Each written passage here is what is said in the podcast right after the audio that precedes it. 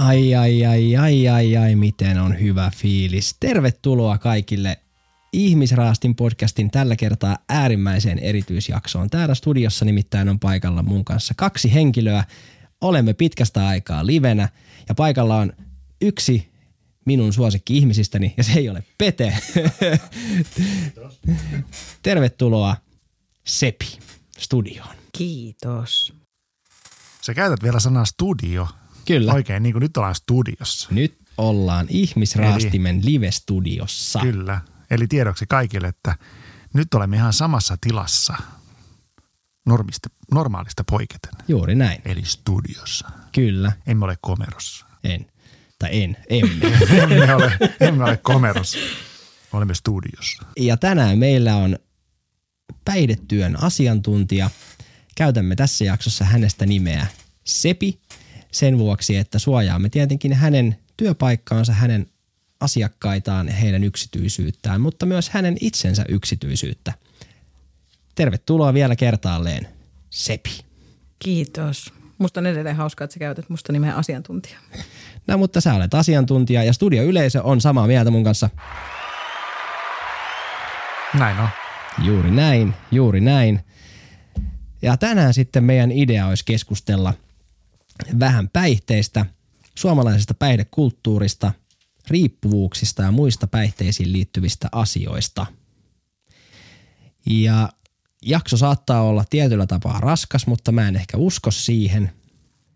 Ja, ja tota, mutta aletaanko menee jaksoon sisälle, mutta ennen kuin mennään jaksoon sisälle, niin ää, mulla olisi tähän kohtaan sellainen, että miettiikö kukaan muu näitä juttuja jälleen kertaalleen tähän kauteen. Ja mä olen miettinyt sellaista asiaa kuin punkit. Eli nämä viheliäiset veren imiet, mitä löytyy nyt ainakin Suomesta joka puolelta, niin mikä on niiden tarkoitus? Miksi niitä on tässä ekosysteemissä? Ja miksi me ei päästä niistä niinku eroon? Koska siis nehän kuitenkin aiheuttaa borrelioosia, puutias aivokuumetta. Niin mit, mit, niin, mitä? Tollaisiako sä mietit? Joo. Ei Tollaisiako kukaan muu mietit mieti tällaisia. En mä kyllä pu- monia, monia, monia hyönteisiä mä kyllä mietin, että miksi niitä on olemassa, vaikka hyttyset esimerkiksi. Niin miksei punkitkin? En mä tiedä, miksi niitä on. Niin, mutta eikö punkit kuitenkin niinku, muutkin hyönteiset, niin eikö kaikilla joku tarkoitus? Tai Onko ihmisellä joku tarkoitus? No tehdään podcasti. Sepi, sä oot asiantuntija. Niin. Punkkiasiantuntija. Punkkiasiantuntija. Luontoilta. Luontoilta lähti taas. Niin, en mä tiedä, mitä punkit tekee. Ne ei mene verta ja hengaa ruohikossa. Eikö se ole niiden niinku, tehtävä? Niin. mi- tuskin ne miettii omaa tarkoitustaan. Niin, niin. No mutta siis Niin. jos on kaksi eläintäkin, mitkä syö punkkeja, Onko? ymmärtääkseni on. No siinä se Ää. punkkien tarkoitus sitten on. Ne on ruokaa. Joo, mutta kun nekin on niin silleen, että jotkut muurahaiset syö punkkeja ja sitten ää, ymmärtääkseni käärmeet syö punkkeja, kun punkki on kiinnittynyt eläimeen, mitä käärme syö. Eli se on vahinko. Niin, mutta se on ainoa, ne on kaksi ainoa eläintä, mitkä syö mun ymmärryksen mukaan punkkeja. Niin eikö kukaan siis mieti, että mitä ihmettä, miten me ei päästä eroon niistä? Eikö ne ole vaarallisia meille No ihmisille? niitä on niin paljon. Ruohonleikkurilla pääsee eroon niistä. En mä tiedä. Ainakin, ainakin, äh, ainakin niistä aina sitten nämä paskalehdet kirjoittaa joka kesä, kuinka vaarallisia ne on. Kuinka, kuinka vaarassa me ollaan, kun punkit tulee. Mutta ollaanko me nyt oikeasti niin vaarassa? Mä en siis tiedä, mutta tämmöisiä mä pohdiskelin Onko päässä. kellä ollut koskaan punkkia? Mus on ollut ihan tästä kotipihalta kiinnittynyt punkki ja oli silleen, että jouduin pyytämään, oho, jouduin pyytämään emännän auttamaan, koska se oli mennyt semmoiseen paikkaan, että mä en itse saanut sitä otettua pinsetellä pois. Eikä ollut missään, ei ollut missään no man's taas nyt oikeasti. Se on kännis niin tullut himaa se ja on. ka- Kännis tullut himaa ja kaatunut nukkumaan tänne nurmikkoon ja sitten on tullut punkkipenikseen ja tuu auttaa mua, tuu auttaa. Ei, se oli tuossa tota oikein, oikein käden kainalossa. Nehän punkithan Okei. menee tommosiin paikkoihin, että et niin kuin lämpöiseen suojaasaan paikkaan, taipeisiin, niveliin, kaikkeen. Mulla oli ihan, mä näin sen heti, mutta se, että en mä miten oikein kätisenä, niin ei mä pystynyt taipumaan. Oletteko miettinyt koskaan tämmöisiä? Oletko Sepi miettinyt tällaista? Olen miettinyt punkkeja. Mä oon nyt miettinyt, että me nyt oli viimekin kesänä, meillä oli korona ja punkit. Et siinä on niin kuin kaksi asiaa, mistä uutisoitiin. Mutta tota, en, en osaa sanoa, mikä on punkkien tarkoitus. Miksi ne on täällä? Joo. En mäkään osaa vastata. En mäkään. Mutta siis, eikö nyt voisi jotenkin ajatella, että niistä päästäisiin eroon? No ei niistä voi, eihän mistä, en, pä, miten sä pääset tommosista eroon? Niitä on niin paljon. No, mutta ei niitä ole ennen ollut. No niitä on ollut sen jälkeen, kun ne on päässyt kuuluisuuteen eli lehtiin, niin sit ne, on innostunut. Kaikki punkit on tullut esiin sen jälkeen. Oh, no ei hitto, ne huomaa meidät. No joo, joo. Mä en osaa hmm. sanoa, Tämä on mun vastaus tähän. okei. Okay. Mutta mä en siis, mä en, mä en tiedä. Tämmöisiä mä vaan mietin ja, ja tota. Mut Joo. ehkäpä tehdään niin, että mennään tästä pohdinnasta välihuomion kautta niin jaksoon itseensä sisälle.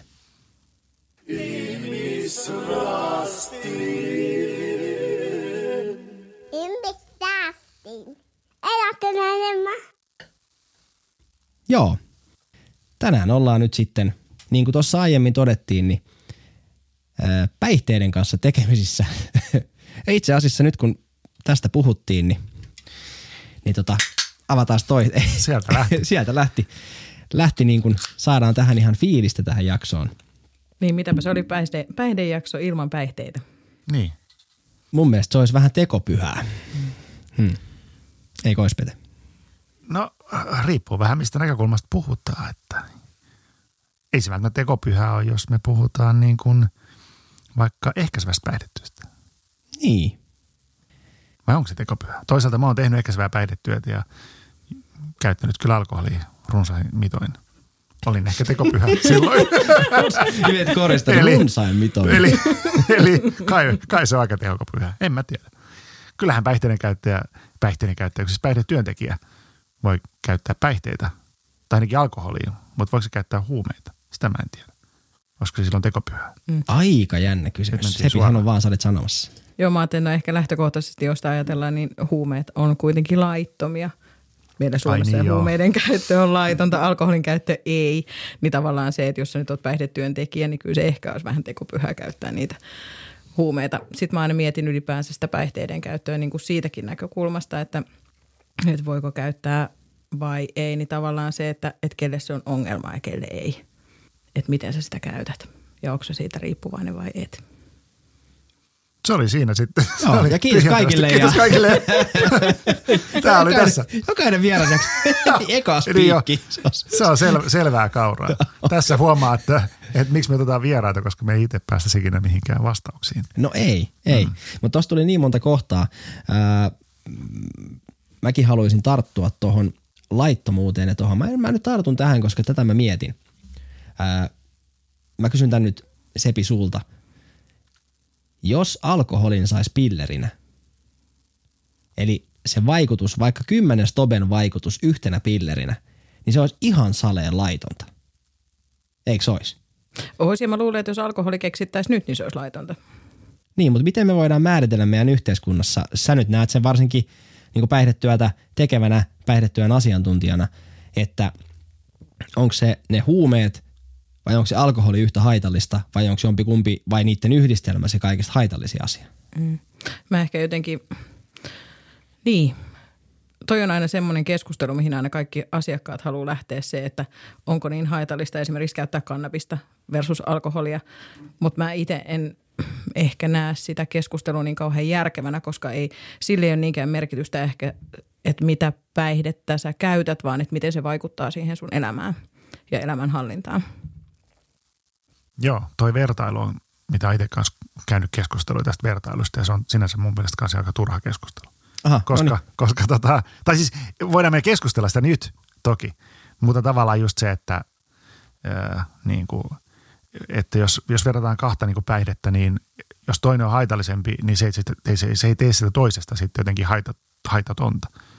Ei, ei, ei. Mutta mä jotenkin aina mietin sitä, että mä oon jotenkin lukenut ja kuullut ja, ja, ja niin kuin tavallaan seurannut mediassa. Mähän käytän alkoholia. Se nyt ei ole mikään salaisuus. Se on nyt tullut tässä niin kuin useamman kerran nauhalle. niin kuin tässäkin jaksossa. Mutta mä mietin jotenkin sitä, että öö, kun se on Suomessa suhteellisen hyväksytty päihde, niin, niin jotenkin se, että siinä on kuitenkin myös tosi vahvoja lieveilmiöitä, ongelmia ja, ja sellaisia, mitkä niin kuin näkyy ihmiselämissä. Se rikkoo, rikkoo siis perheitä ja aiheuttaa ihan yhtä lailla haasteita kuin mitkä tahansa muutkin päihteet. Niin jotenkin musta vaan on väärin, että me demonisoidaan huumeita verrattuna alkoholiin. Kun meidän pitäisi ehkä demonisoida, tai mun mielestä olla demonisoimatta mitään päihteitä ja miettiä se juuri syy, miksi joku ihminen käyttää päihteitä. No niin, nyt me päästiin tähän asian ytimeen. Niin, Samu vei heti tänne. tänne no joo, niin. niin. Tät, siis tämmöisiä mä vaan mietin. Mutta mut, mut koska, koska meillä on nyt Sepi studiossa, ja Sepi sä oot meidän ihmisraastimen päihdeasiantuntija, niin äh, voiko kertoa yleisesti siis meille äh, ehkä vähän itsestäsi, lyhyesti miten paljon haluatkaan kertoa sekä työstä, mitä sä teet, niin että meidän asiakkaat saa jonkun nä- asiakkaat, kun meidän Meidän päihdeasiakkaat saa. asiakkaat saa Me saadaan vähän kuulla näitä juttuja tälleen podimuodossa. No niin se meni yhdestä, yhdestä bissistä ihan naamat. Niin joo. Me ollaan siis Sepin asiakkaita. Tällä hetkellä. Ja, Niin mähän pidän siis nyt yksityisvastaanottoa täällä. Tästä, tästä tulee next, tämä maksetaan. Voidaanko me äänittää tämä meidän haastattelu? Voidaan. Baba boja. Mikä- mihin, mihin Sepi piti vastata? Mä. No, kertoo ehkä, ehkä Ai vähän niin. lyhyesti itsestään. Kauan sä oot ollut päihdetyön parissa. Ehkä, ehkä vähän sitä, minkälaista päihdetyötä sä teet ja, ja ehkä silleen yleisesti totta kai asiakkaiden yksityistä suojataan niin, niin, että mitkä on vaikka sun kohdeasiakkaat. Joo. No, mä oon tehnyt kolmisentoista vuotta töitä sosiaalialalla ja siitä suurimmaksi osaksi on ollut siis päihdetyössä. Tai tavalla tai toisella niin kuin päihteitä käyttävien asiakkaiden kanssa tehnyt töitä ja oon tehnyt niin ehkäisevää päihdetyötä, kuntouttavaa kuin sit haittaa ja vähentävääkin päihdetyötä. Että on ollut vähän nyt niin kuin joka, joka saralla. Sitten nyt ehkä viimeisimpinä vuosina on löytänyt tieni nyt sinne haittoja vähentävän puolelle, minkä on kokenut sitten jollain tavalla mielekkäimpänä. Mä tykkään, että ollaan niinku niiden perusasioiden äärellä, eikä välttämättä ole sitä semmoista kissahiirileikkiä sen, sen kanssa, että käytätkö vai etkö käytä ja kuinka paljon oot käyttänyt ja loppuuko sun hoito tai asiakkuus siihen sen takia, että oot käyttänyt. Ja tota, mitä muuta mun piti kertoa? No siinä tuli aika paljon. Tarkoittaako toi Niin. niin. haittia vähentävä työ on nimenomaan sitä, että siellä on niin kuin jo se ongelma henkilöllä ja sitten me tartutaan siihen? Joo. Joo, eli siis sitä, että, että mun asiakkailla on, on jo niin kuin päihderiippuvuus ja monilla sitä käyttöä on niin kuin koko ajan. Eikä välttämättä just siinä her- hetkessä on niin kuin pyrkimystä siihen päihdekuntoutukseen tai siitä niin kuin riippuvuudesta toipumiseen. Ja nyt puhutaan niin kuin kaikista huumeista ja päihteistä. Joo. Ja, joo. Niin, niin, että nyt ei puhuta vaan vaikka huumeista, vaan ihan kaikista päihteistä. Ihan kaikista. joo. Okei. Okay. Nyt sä oot ihan oikea vieras tähän jaksoon. Niin, kyllä. Mä valittiin oikeasti. Se olisi ollut outo, jos se olisi ollut vaikka talonmies jossain, jossain, jossain Ei saatu koululla. ketään muuta. Ei. Ja sitten olisi yllättävän hyvin osannut puhua kuitenkin aiheesta. Tämähän oli meillekin yllätys, että aina otettiin oikea Oh, vieras wow. tähän. Wow. Hyvä meidän tiimi. Otetaan aplodit meille. Mä en tiedä, meneekö me liian nopea aiheeseen, mutta mä haluan vielä tarkentavan kysymyksen tässä vaiheessa kysyä, että, tai semmoisen, ei tarkentavan kysy, kysymyksen, vaan niin kuin, että onko nämä useimmiten sekakäyttäjiä vai, vai onko siellä semmoiset, että on se tietty, tietty päihde, mitä käyttää ja sitten siitä ongelma? On- Musta tuntuu, että nykyään melkein kaikki on se, siis suurimmaksi osaksi ei varmaan enää tänä päivänä ole niinkään sillä että olisi vaikka alkoholiriippuvaisia ja huumeriippuvaisia, sitten sulla olisi vaan niin kuin se yksi juttu, mitä sä käytät, vaan että kyllähän niin kuin se sekakäyttö on ehkä se tämän, tämän päivän semmoinen juttu. Onko näin käynyt myös niin kuin semmoiselle vanha ajan kunnon alkiksille, että nekin käyttää sitten jo jotakin myös, myös pilleriä siinä sivussa? No osalle ehkä joo, mutta kyllä mä nyt näkisin, että vielä, vielä jos mietitään semmoisia niin oikein vanhan liiton alkoholisteja, niin kyllähän niitäkin on vielä, vielä mutta ehkä niin kuin vähemmässä määrin. Onneksi ne pitää perinnettä yllä. No niin, mukille vaan. Muki- Mukille vaan. Okei. Okay. Tästä voi tulla tosi mustaa huumoria tähän jaksoon vielä. Mulla vähän, musta vähän Mutta se, on ehkä se, se on ehkä semmoista myös, mitä viljellään aika paljon siis kyllä päihdetyössä, koska se on pakko. Aihe on raskas ja, ja työ on välillä raskasta, niin sitä on Totta. pakko kyllä koittaa jollain tavalla keventää, koska muuten oma pää levii. Joo. Mä veikkaan, että, oi, mä veikkaan, että toi on sama juttu sosiaalialalla yleisesti, että huumori on suhteellisen mustaa sen takia, että asiakkaat ja asiat ja ne on suhteellisen haastavia, niin sitten se huumorin pitää olla sellaista, että se puhdistaa jotenkin sitä ilmaa ja mieltä. Joo. Kyllä, kyllä. No, meillä on tässä ihmisraastimen kakkoskaudella niin näiden ensimmäisten jaksojen aikana alkanut muodostumaan sellainen teema, vaikka tämä on teematon kausi, että me ollaan puhuttu, mietitty kutsumusta ää, ihmisen työelämässä varsinkin. Niin onko päihdetyö, sä sanoit, että sä oot 13 vuotta ollut sosiaalialalla ja siitä käytännössä pääosin kaikki päihdetyön parissa jopa, niin onko päihdetyö sulle joku kutsumus? En mä tiedä, kai sitä voi ehkä kutsumukseksi sanoa mm, jossain määrin. Mä muistan, mä oon lukioon mennyt joskus sen takia, koska mä en tiennyt yhtään, mitä mä haluan tehdä. Sitten mä lukiossa päätin, että okei, mulla on kaksi vaihtoehtoa, että joko mä lähden yliopistoon lukea psykologiaa tai sitten mä lähden ammattikorkeaseen opiskelemaan sosiaalialaa. Sitten mä totesin, että okei, mä en jaksa todellakaan lukea niin paljon, että mä lähtisin yliopistoon, niin sitten sitten se ammattikorkea oli, oli mun vaihtoehto ja siellä oli nyt aika selkeä sitten, että se päihde- ja mielenterveystyö oli se. Mikä se kiinnosti. Tota, niin, Eli, eli vielä lukiossa sä et niin kuin ollut tehnyt sitä päätöstä, että se on, se on päihdetty ehdottomasti. en. Tai silleen, että se on, Lukio, lukion loppuvaiheessa ehkä. Okei. Jos mä olisin tiennyt jo ennen kuin mä oon mennyt lukioon, mitä mä haluan tehdä, niin mä olisin opiskellut lähihoitajaksi, koska siitä olisi ollut mulle paljon enemmän hyötyä nykyään. Niin. Oh, oh. Samukin kattaa tuolla siitä syystä, että, että se roustasi jostain kumman syystä Jaksossa lähihoitajia. kaksi on pieni lähihoitaja Ja roast. sitten vielä korona-aikaa, vielä korona-aikaa se roustasi, niin se oli Ai juman aika kauti. ympäri. Mutta tota, me oltiin silloin etänä, niin mä en voinut läimäyttää sitä Niin ja se huonoa. oli siis tahatonta, se oli oikeasti Se oli rakkaudella. tahatonta. Se Joo, oli joo, rakkaudella. joo. Se oli sitä mustaa huumoria Se oli just sitä. Mutta joo, se, se, se, sen verran kysyn, että sä menit lukioon, siis sen takia, että ei tiennyt ihan tarkkaan, mitä haluaa tehdä. Mutta oliko lukiossa sitten kuitenkin, kun siellä on psykologiaa, niin oliko se mikä houkutti vai, vai oliko se vaan, opiskelit sä lukiossa psykologiaa? Joo.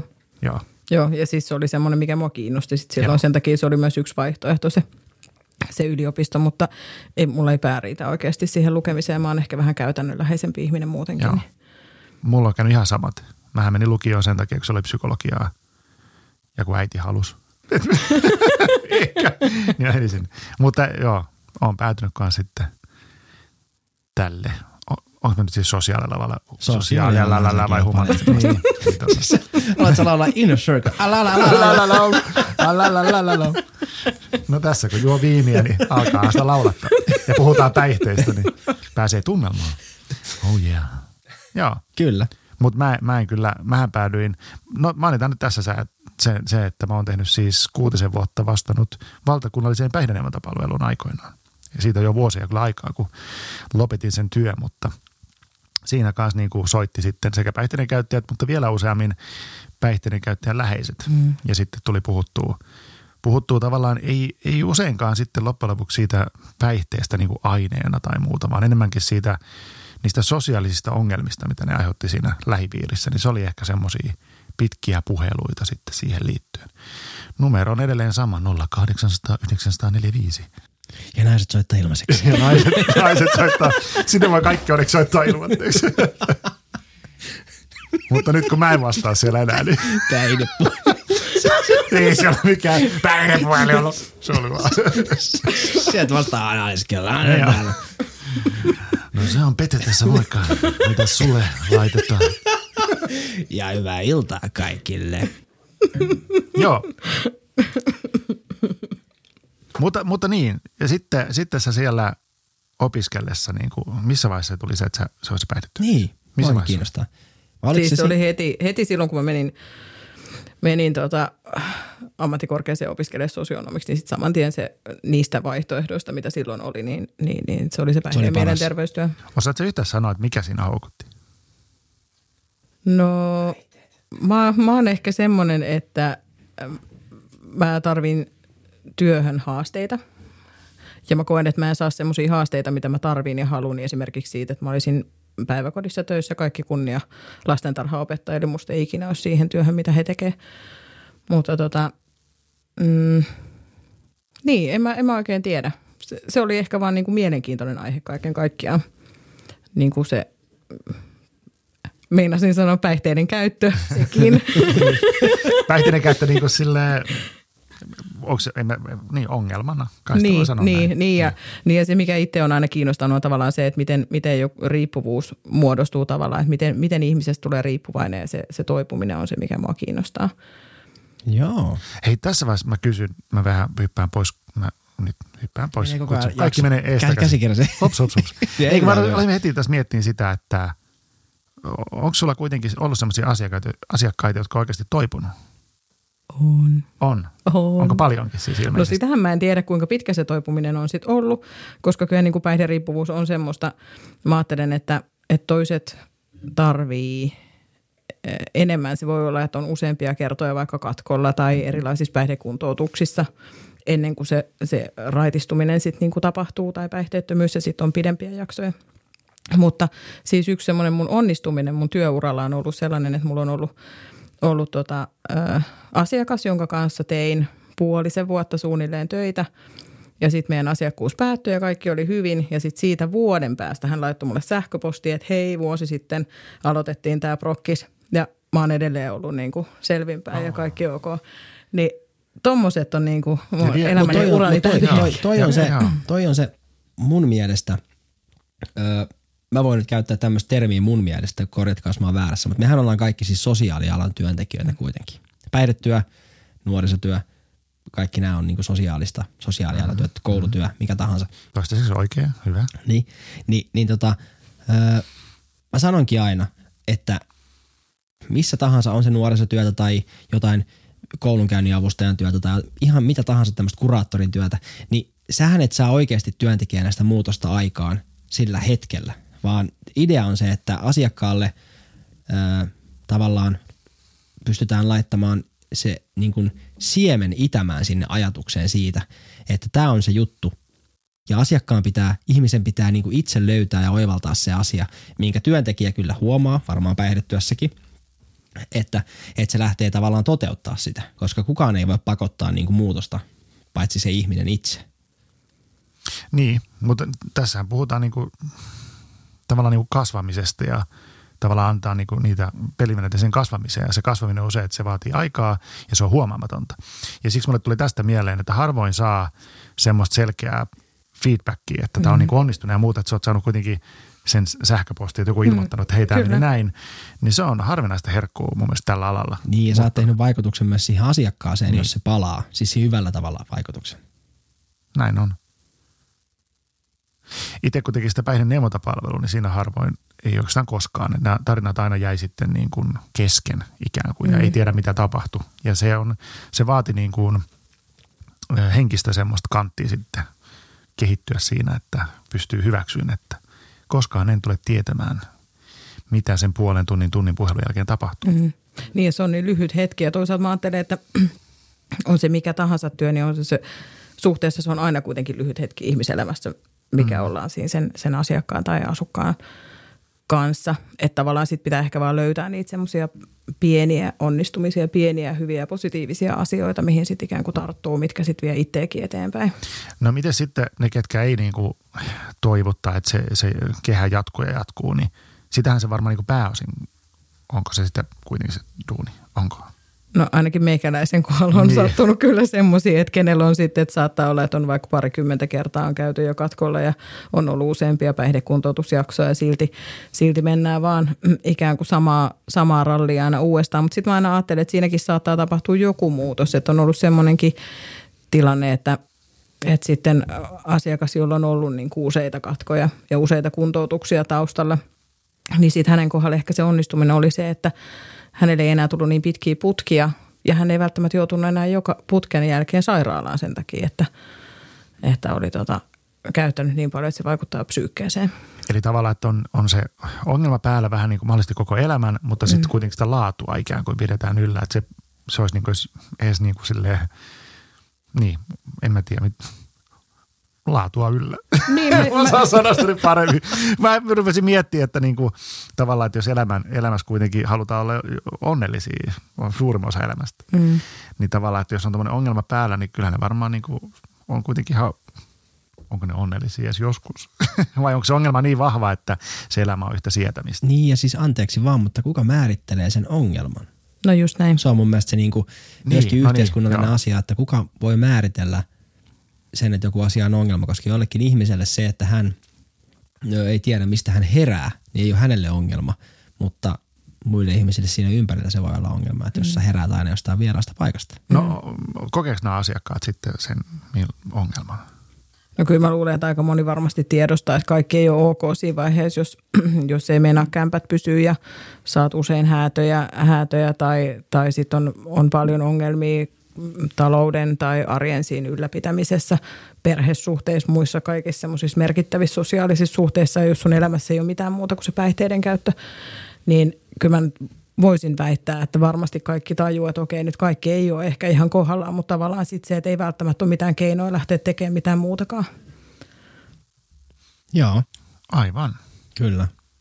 Mutta kyllä tuohon vielä haluan palata, mitä Pete, Pete tuossa sanoikin, että siitä elämän laadusta, että kyllä mä niin kuin ajattelen jotenkin, että jos sitä, sitä elämän hallintaa pystytään jollain tavalla niin kuin lisäämään, että ihmisellä tulee semmoinen tunne, että mä oon jollain tavalla itse ohjaksissa tässä mun elämässä, että se on, että saa jollain tavalla ehkä otetta vähän siitä päihderiippuvuudesta, niin kyllä mä ajattelen, että sekin on jo aika merkittävää, vaikka ei ihan täysin raittiiksi rupeiskaan. Joo, ja nyt kun puhuttiin tuosta kutsumuksesta Mm. ja sitten miettii, että onko sulle tullut tuon 13 vuoden uran aikana semmoisia hetkiä, että ei hitto, mä vaihan alaa tai ei tämä ole mun juttu. Ei On. tämä mun juttu. Kuinka usein niitä tulee? Tuleeko se viikoittain vai? Ei, ei. Joo, siis kyllä mä koko ajan ehkä on tiennyt, että kyllä tämä on niinku mun juttu. Se, että haluanko mä tehdä tätä eläkeikään asti, niin se on toinen asia, en välttämättä. Mutta on, on tullut oikeasti montakin kertaa semmoinen olo, että joo, että ei mulle riittää, että nyt jotain. Että rahan saa helpommallakin. Ehkä. Mä en tiedä. Mua itse tuntuu, että ihan sama mihin ammattiin sitä menee, niin se raha on aina vähän semmoinen Tiukassa. tiukassa tai että sen eteen saa oikeasti tehdä duuni, ainakin tällä alalla, Mm. että tota, siinä saa turhautua ja mä en tiedä millaisissa hetkissä sulle on tullut se, että ei hemmetti tätä jaksa, mutta tota, onko siellä ollut joku ränkkyävä asiakas tai, tai just se turhautuminen siihen, että ei tule muutosta tai osaatko sitä sanoa Mm. vai onko se En vaan se, joten- että on huono aamu? Niin, en, en, mä, mä en jotenkin osaa ottaa niinku asiakkaiden semmoista kiukuttelua itteeni sillä tavalla. Tai, tai sitten jotain tuommoisia asiakkaiden epäonnistumisia. En mä koe, että ne on mun epäonnistumisia. Vaan että sitten niinku siitä vaan jatketaan. Ehkä se on vaan siis ylipäänsä välillä vaan tulee semmoinen fiilis, että pitäisikö tehdä elämässä jotain muutakin. Mm. Joo. Joo, no toi, toi on ehkä ammattitaitoa. Niin. Että ei ota sitä sinne niinku Itseensä. itsensä ihon alle, että mulla on ollut vähän sitä probleemaa henkkohta, että, että ärsyttää, kun ei voi, ei voi ihmisiä pelastaa, kun ei tajua. Niin, tai ihmisen, ihmisten keskeneräisyys voi, voi tuntua Niin. meidän alalla joskus hyvin haastavalta, mutta taas mä tykkään itse siitä, koska sitten ne ihmiset on aina semmoisia tabulla rasoja tietyllä tavalla, että heidän kanssaan voi, voi kokeilla ja yrittää ja mitä tahansa niin kuin uusia juttuja. Se voi joskus johtaa onnistumiseen, joskus se johtaa epäonnistumiseen. Niin. Mutta mä haluaisin kysyä Sepi vielä tässä kohtaa, kun mietitään niin kuin sinua päihdetyössä, päihdetyön tekijänä, päihdetyön asiantuntijana, niin asettaako se sulle niin kuin henkilökohtaisesti jotain niin kuin, mm, niin kuin rajoituksia tai määritelmiä? Mitä tavallaan se vaatii sinulta henkilökohtaisesti, että sä olet tämmöisessä työssä? Osaatko sanoa siihen mitään? No varmaan se, että pitää ainakin itsellä olla aika jotenkin hyvät semmoiset keinot tavallaan siihen, että miten, miten pääsee niistä työasioista irti.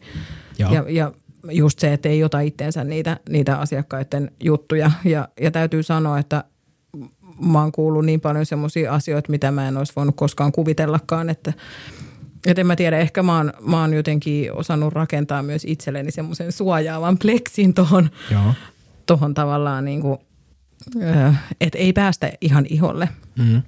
Vaikka, vaikka tekeekin ihan niin kuin täysillä, täysillä. Ja mä aina jotenkin ajattelen, että ihminen ihmiselle ja ei vähän niin kuin madaltaa sitä, sitä ammattilaisen ja asiakkaan välistä, välistä niin kuin Rajaa tai Rajaa, rajapyykkiä, kyllä. Yhtään ei huomaa, että me ollaan tota Sepin kanssa tehty, tehty ei jo, yhtään. jonkun verran joskus töitä yhdessä, koska meillä on samat Kyllä. Ihminen ihmiselle. Mutta se on aina, on tärkeää. se on, paljon, se on aina. Mutta tota, ja yksi, mikä selkeästi itsellä on se, että mä en ole koskaan tehnyt tämän alan töitä samassa kaupungissa, missä mä asun.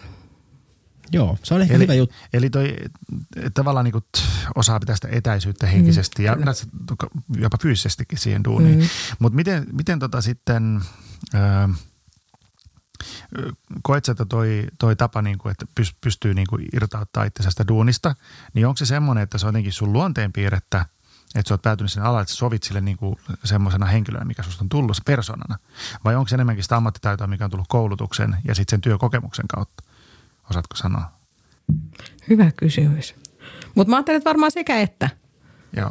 voisin väittää. Ehkä nyt pitäisi kysyä kaikilta mun työkavereita, että niin. onko mä semmoinen tyyppi, joka sopii tälle alalle vai kuvitteleks niin. mä vaan? Niin onhan tämä, tietysti vaikea kysymys sille. Ehkä mä jotenkin mietin sitä vaan, että miksi ihmiset päätyy ylipäätänsä sinne alalle, Niin, mihin ne päätyy. se kutsumusta tai sitä jotenkin sitä niin, että onko niin se kuin- persoonaa vai niin. onko se, tässä tapauksessa ehkä niin kuin tämä nyt mun korvaan kuulosti siltä, että se on sitä ammattitaitoa, että on oppinut, oppinut pitää sitä etäisyyttä niin, koska mulla on käynyt silleen, että vähän niin kuin on kuluttanut loppuun ja oppinut, että mun pitää osata lopettaa se tuuni ja päästä eroon.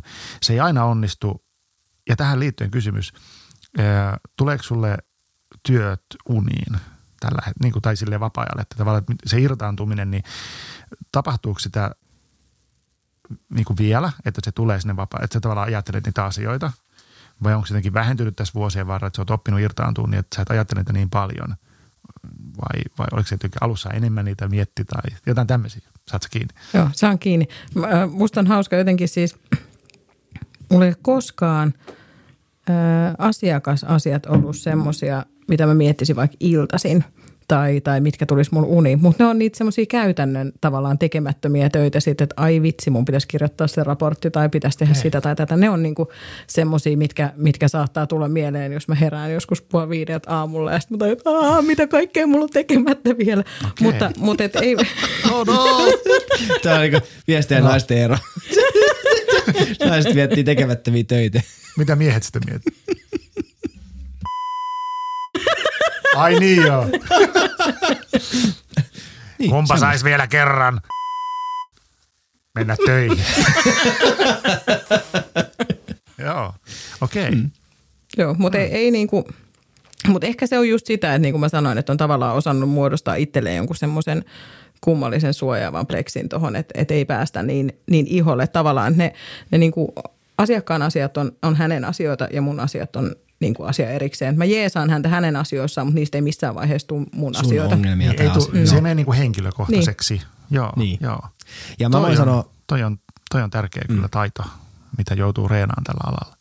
Niin ja mä voin sanoa sen, mitä Sepi tuossa sanoi, että voi, voi työkaverilta kysyä, niin, niin se nyt ei varmaan tästä tarvitse pitää salaisuutena, että mehän ollaan jossain kohtaa kohdattu myös ammatillisen uran aikana hänen kanssaan ja, ja, ja juuri siitä syystä mä sanoinkin tuossa jakson alussa, että hän on yksi mun ö, suosikki-ihmisiä.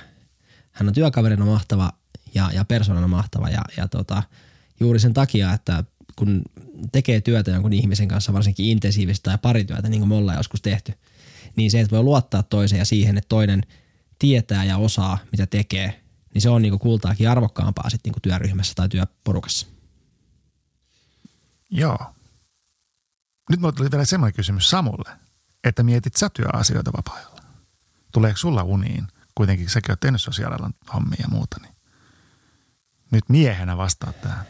No ei, ei kyllä, kyllä, kyllä tota, mun, mun vapaa-aikaa, niin kuin mä taisin jossain jaksossa tällä kaudella aikaisemmin sanoa, että, että mä oon sen verran hedonisti, että mä tykkään itsestäni ja hyvistä asioista itselleni, että kyllä mä keskityn niin kuin niihin sitten, on se sitten ruokaa, juomaa tai mukavaa toimintaa perheen tai kavereiden tai minkä tahansa ympärillä. Että kyllä se mulla se työ pysyy työnä.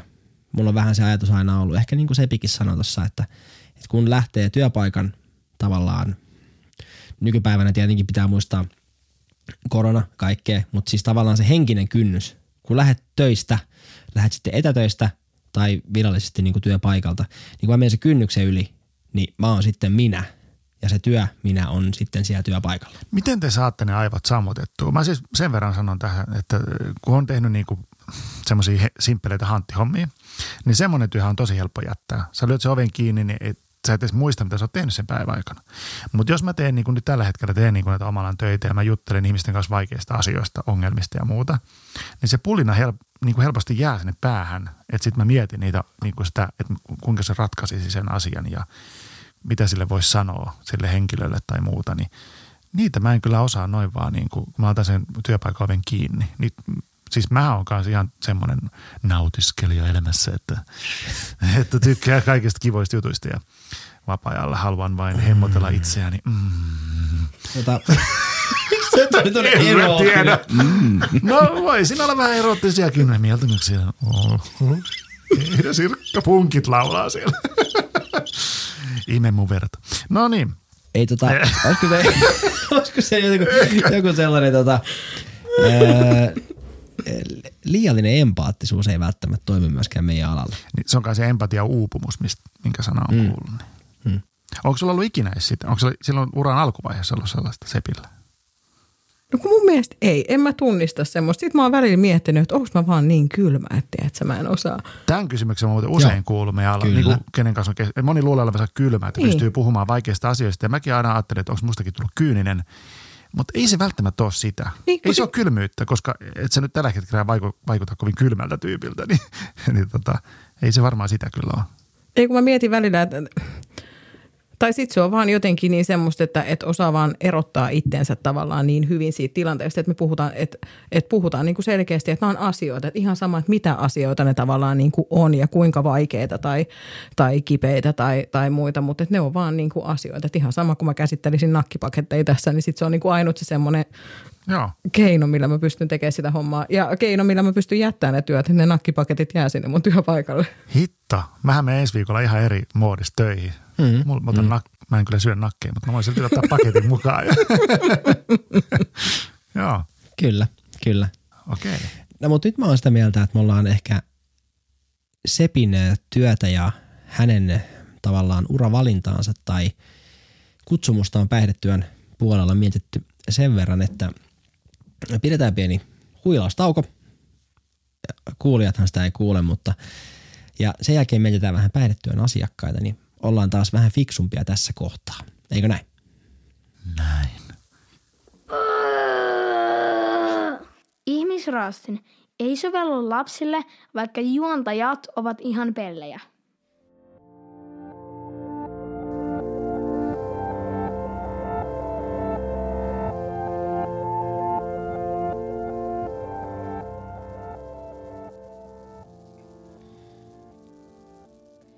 Tämä keskusteluhan lähti niin elävästi liikkeelle, kun mä oletinkin, että se lähtee niin kuin heti jakson alusta. Täällä on kaksi mahtavaa hahmoa mun kanssa studiossa ja, ja, ja aihe on erittäin mielenkiintoinen.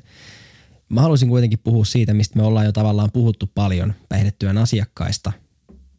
Ja ehkä tavallaan mä haluaisin itse jotenkin ajatella tässä jaksossa just sen takia, mitä mä itse näen ja koen omat asiakkaat joskus, niin ää, ne ihmiset ehkä sen niiden termin takana. Jos puhutaan päihdetyön asiakkaista, niin monella tulee kuulijalle heti semmoinen mielikuva, että siellä on joku alkoholisti, narkomaani, sekakäyttäjä tai vastaavaa, niin, niin mä haluaisin kuitenkin nähdä sen asian enemmän niin kuin Sepi sanoi tuossa aikaisemmin, että he ovat kuitenkin vain ihmisiä siellä niin kuin me kaikki kolme tässä studiossa.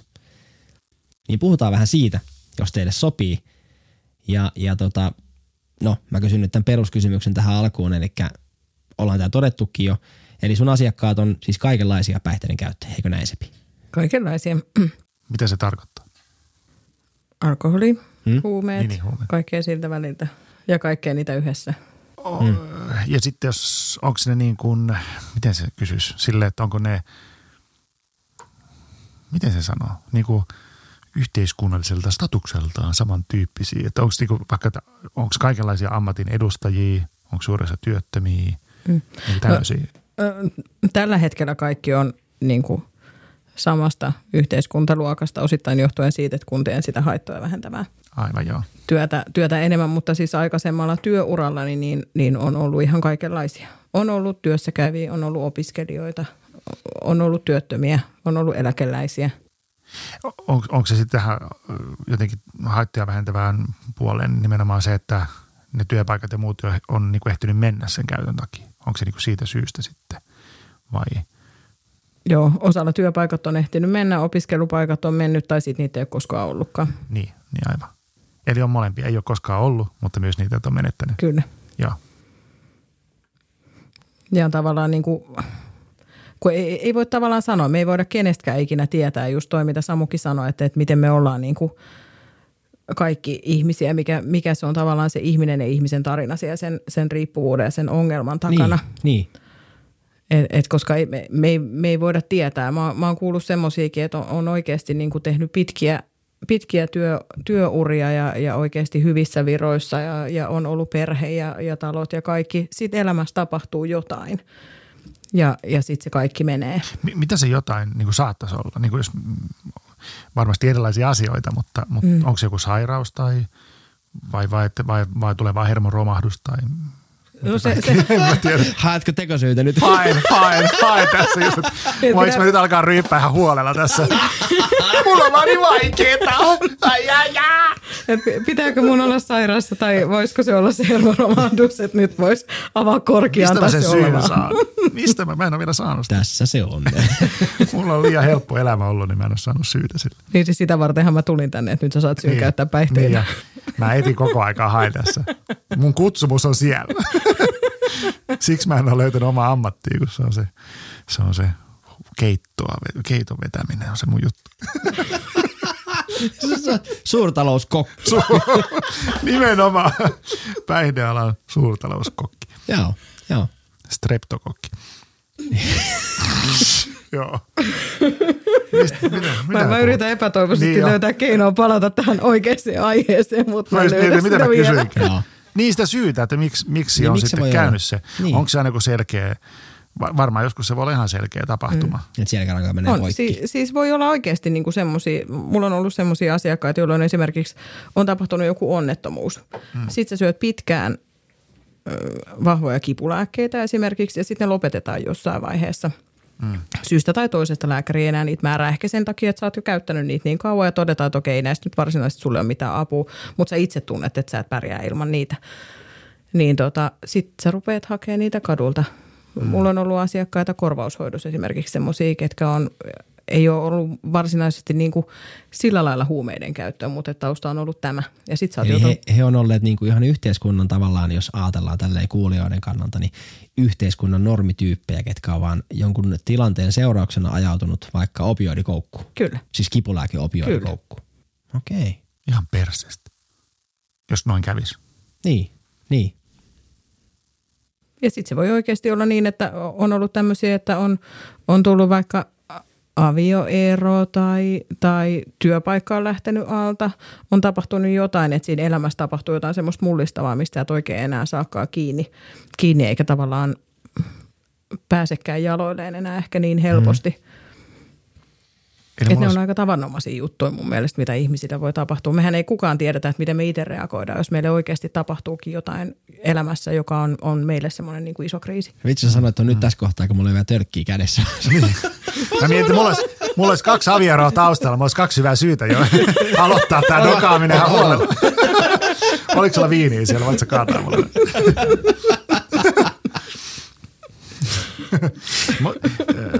Mä, monesti olen miettinyt, tai mulle tuli semmoinen semmoinen mututuntuma, kun mä tein vuosia sitä, sitä päihdeneuvontapal- päihdeneuvontatyötä, niin tota, ja tavallaan niin kuin monet päihteiden käyttäjät on jotenkin semmoisia ihmisinä aika herkkiä tavallaan ja siksi tavallaan ne asiat menee niin pinnan alle ja sitten helposti paetaan sitä pahaa oloa siihen, siihen päihteiden käyttöön. Että tavallaan niin kuin, onko se sitten persoonaa, että on herkkä vai onko se, että onko se kasvatus, mikä on tullut kotoon jotenkin semmoinen, että se on vahvistanut sitä herk- tai jotenkin vienyt siihen herkkyyteen. Mä en siis tiedä. Mutta semmoinen, semmoinen mutu mulle monesti tuli, että mä oon semmoisia herkkiksi ollut ainakin joskus. En tiedä, onko. Mä oon kuullut tämmöisestä, tai moni aina sanoo, että päihderiippuvuus on, on tunneelämän sairaus. Ja, ja mun mielestä se pitää aika hyvin paikkaansakin. Ja paljon itse omien asiakkaiden kanssa ollaan käyty nimenomaan sit niitä, sitä niin kuin tunnepuolen puolen tota asiaa läpi, ihan koska silloin haasteita on ihan vaan tunteiden tunnistamisessa jo ja, ja kaikessa tämmöisessä tavallaan niin kuin ne, ne, mitkä meille muille on ikään kuin semmoisia tavallisia juttuja, ne ei sen riippuvuuden myötä enää olekaan niin tavallisia helppoja. Eli, eli tunnelman sairaus tarkoittaa, että se nimenomaan että ei tunnista tunteita vai tuntee niitä niin voimakkaasti vai, vai mitä se niin kuin tarkoittaa? Niin kuin? No varmaan vähän sekä että ja sitten toisaalta taas sitä, että, että oli se tunne kuin tunne, niin se ratkaisu on aina se päihde. Mm. Tämä on niinku mm. ihan mahtava mm. oikeasti siis niinku, me ei tehty tätä tahalleen. Mä voin sanoa tämän nyt ihan rehellisesti. Mutta me ollaan nyt kakkoskauden ö, ensimmäisessä jaksossa, ensimmäisessä vieraassa.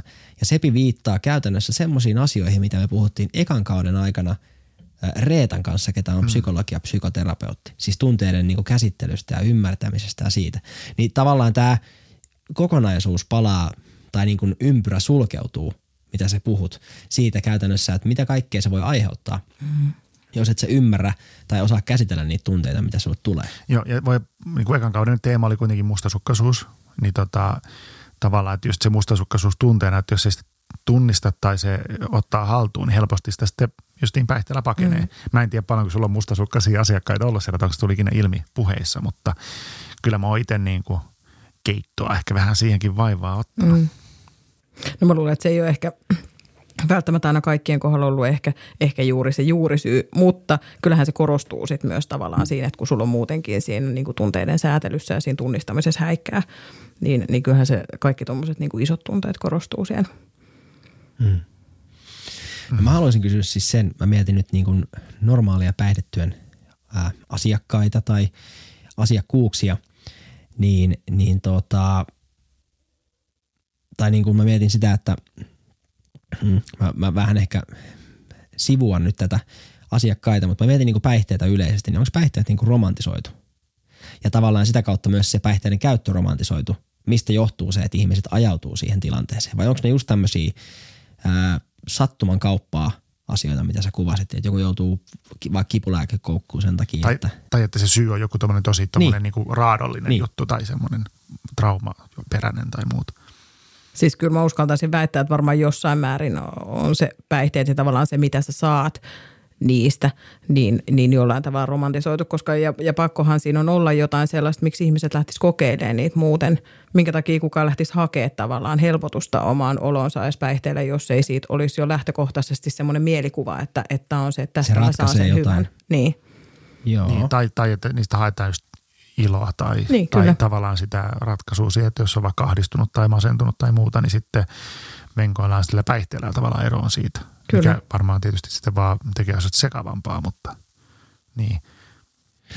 No miten, miten mä haluan tietää nyt, mä, mä haluan tavallaan kaivaa. Me ollaan jo puhuttu tavallaan tästä, että, että siihen voi ajautua mistä syystä vaan, mutta mua, mua kiinnostaa semmoinen termi kuin viihdekäyttö. Niin voiko olla viihdekäyttö oikeasti? Vai onko se niin, että, että jossain kohtaa se viihdekäyttö, vaikka huumeiden viihdekäyttö, kuitenkin muuttuu riippuvuudeksi? Vai onko se viihdekäyttö kerran kuukaudessa, kerran puolessa vuodessa jotain päihdeainetta, niin onko sekin jo riippuvuutta? Vai onko se viihdekäyttö? Mitä sä oot Sepi mieltä tästä? Toi on, toi on semmoinen termi, Mä huomasin sen mun, mun, mun, mun yksi semmoinen ehkä inhokkitermi on viihdekäyttö. Mä jotenkin mä ajattelen, mä en tiedä onko olemassa oikeasti siis viihdekäyttöä. Tai tavallaan se, että, että jos sä käytät vaikka joka viikonloppu jotain, niin onko se viihdekäyttöä. Kyllä mä sanoisin, että silloin se on jo semmoista, että sun on pakko, sä et pysty tekemään jotain asiaa ilman sitä. Se kuulostaa hauskalta. se varmaan on hauska.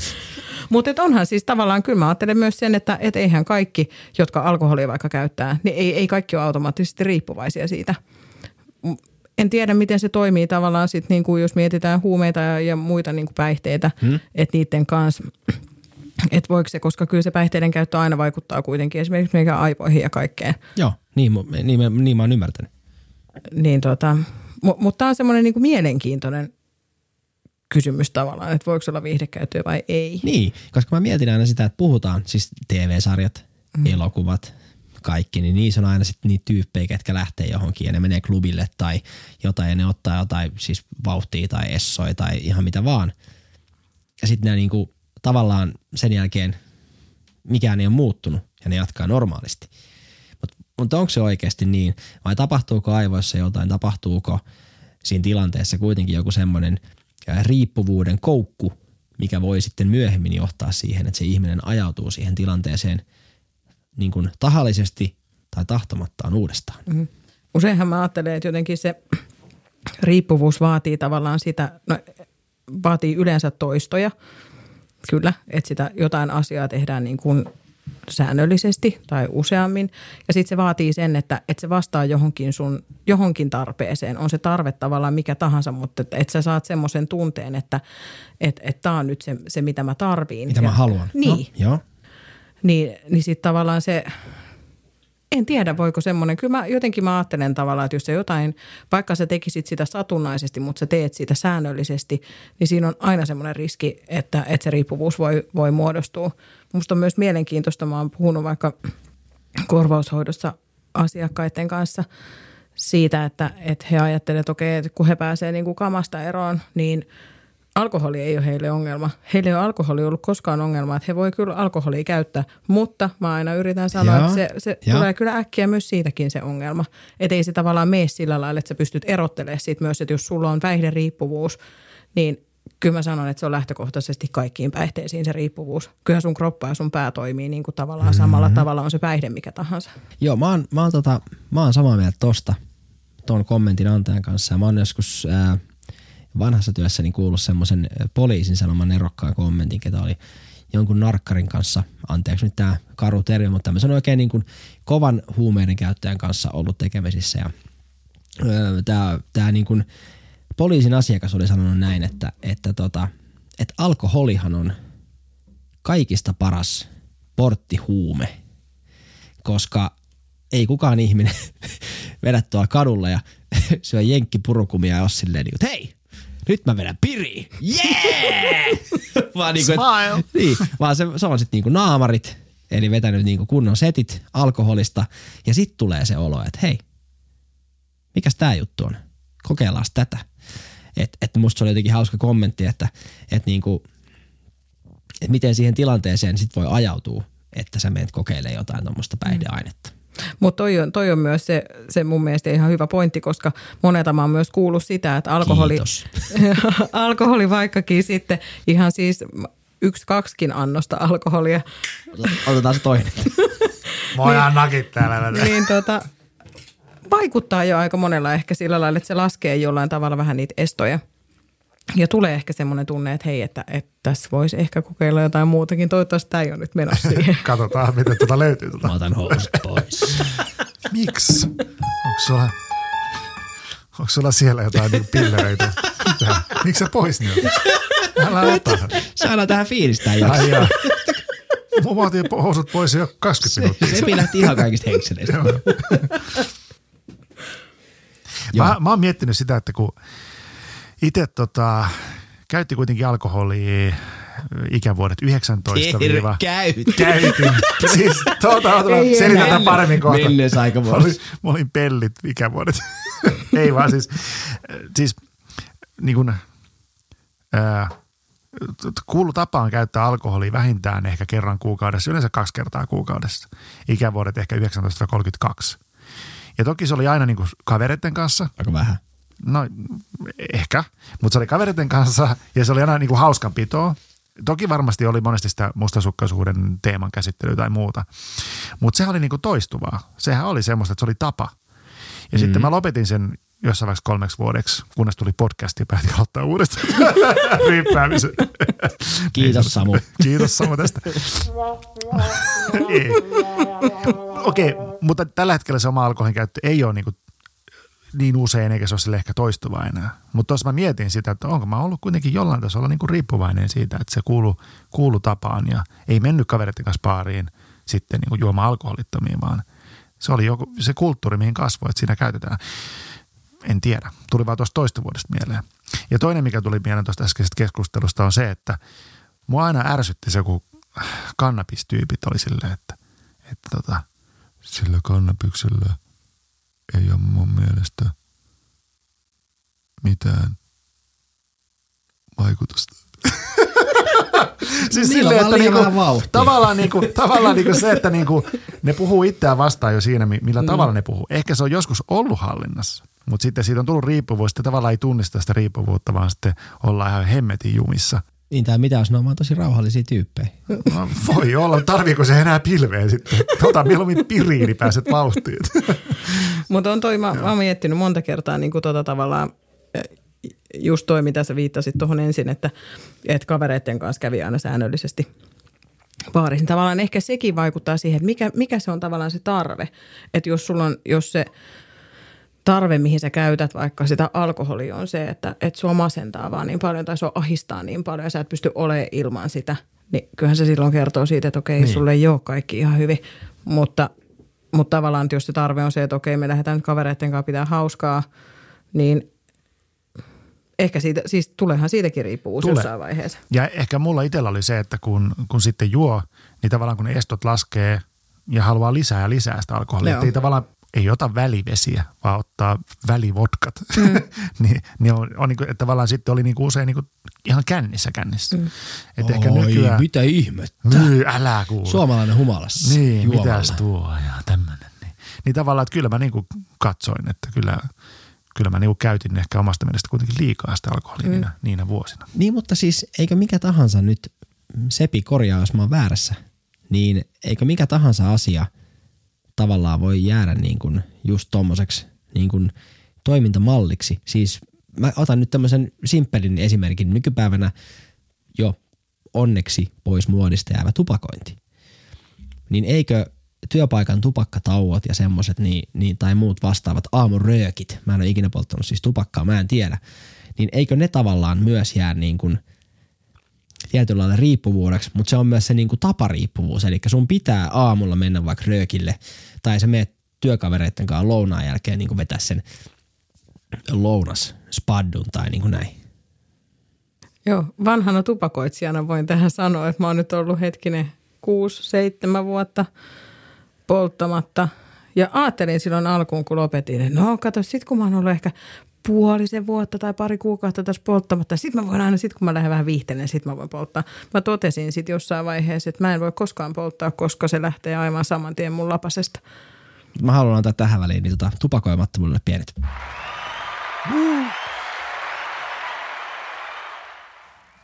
Mutta onhan se, niin kuin sä sanoit, että onhan, sehän voi olla ihan mikä tahansa. Puhutaan myös paljon niin kuin toiminnallisista riippuvuuksista. On se Joo. Seksi, rahapelaaminen, nettipelaaminen, shoppailu, liikunta, ihan mikä tahansa tämmöinen. Siis joku semmoinen asia, mikä vastaa sulla siihen johonkin tiettyyn sisäiseen tarpeeseen. Tarpeeseen. Mutta eikö me olla kaikki kuitenkin jostain aina riippuvaisia? Ollaan, mutta on myös Niin. positiivisia riippuvuuksia. Niin kuin seksi. Aha, aha. Okay. En mä tiedä, silloin jos puhutaan seksiriippuvuudesta, niin se ei ole enää positiivista. No se on totta, mutta Mutta mä haluan romantisoida sen tuolla. seksi riippuvuuden tässä. Teräs lähtee väärä väliin, kun se siisti. Samoin koukkussa, niin. Mullahan muuten pahin koukku tällä Väri, hetkellä väliin. väliin. On toi sokeririippuvuus. Se on No se- mulle, ihan, joo, se on mulle joo. tapa, se on ihan lapsesta asti. Ja, ja mä. Pete sokeririippuvuuden allekirjoitus. Joo, niin. joo, se on nähnyt se jo nyt tässä.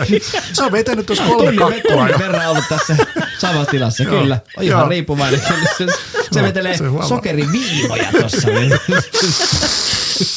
Ah, yeah. Siksihän Väli mä, vähän suolaa. siksihän mä tulin tänne. Joo, tällä pääsee eroon Toit näistä. sokeria.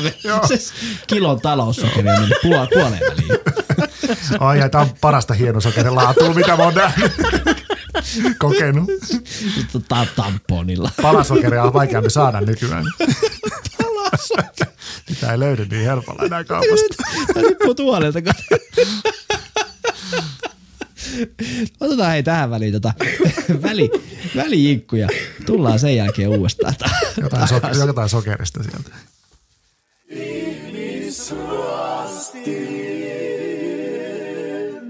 Ihmisraastin podcast on ohjelma, jota hyvä ystäväni Pepe Wilberi myös usein kuuntelee. Joo, Pepe Wilberillähän ei ole mitään, mitään riippuvuuksia, paitsi sen yhden ohjelman perusteella, niin se tykkää jostain herkuista aika paljon ja punaviinistä. Mikä mun mielestä kertoo vaan sen, että Pepe on hyvä jätkä. Mä haluaisin tässä kohtaa kuitenkin siirtyä eteenpäin meidän jaksossa ja miettiä päihdetyön kenttää Suomessa, ehkä maailmalla ja, ja tavallaan sitä, että mikä on sen tila tällä hetkellä. Mullahan on nyt ö, Ihmisraasti podcastin toisena juontajana hyvä paikka, koska Pete on tehnyt päihdetyötä aikaisemmin Suomessa ja Sepi tekee nyt. Niin tavallaan mulla on suhteellisen niin kuin, ää, lyhyt tai pitkä otanta siihen, että mikä on sen tilanne tällä hetkellä, siis päihdetyön Suomessa. Ni, niin tota, mä haluaisin kysyä ihan ekana Sepiltä, että minkälaista nyt on olla tällä hetkellä päihdetyöntekijä Suomessa, koska mun mielestä nämä on ollut jotenkin enemmän framilla nämä päihdetyökuviot. Siis puhutaan vaikka Marko Jantusesta jääkiekkoilijasta, äh, urheilulegendasta jopa, Jarnasta, niin kuin me kiekkomiehet tiedetään, niin tota, hänhän on kokemusasiantuntija päihdejutuissa, niin minkälaista on olla niin kuin päihdetyön asiantuntija, mutta ei kokemusasiantuntija niin Suomessa?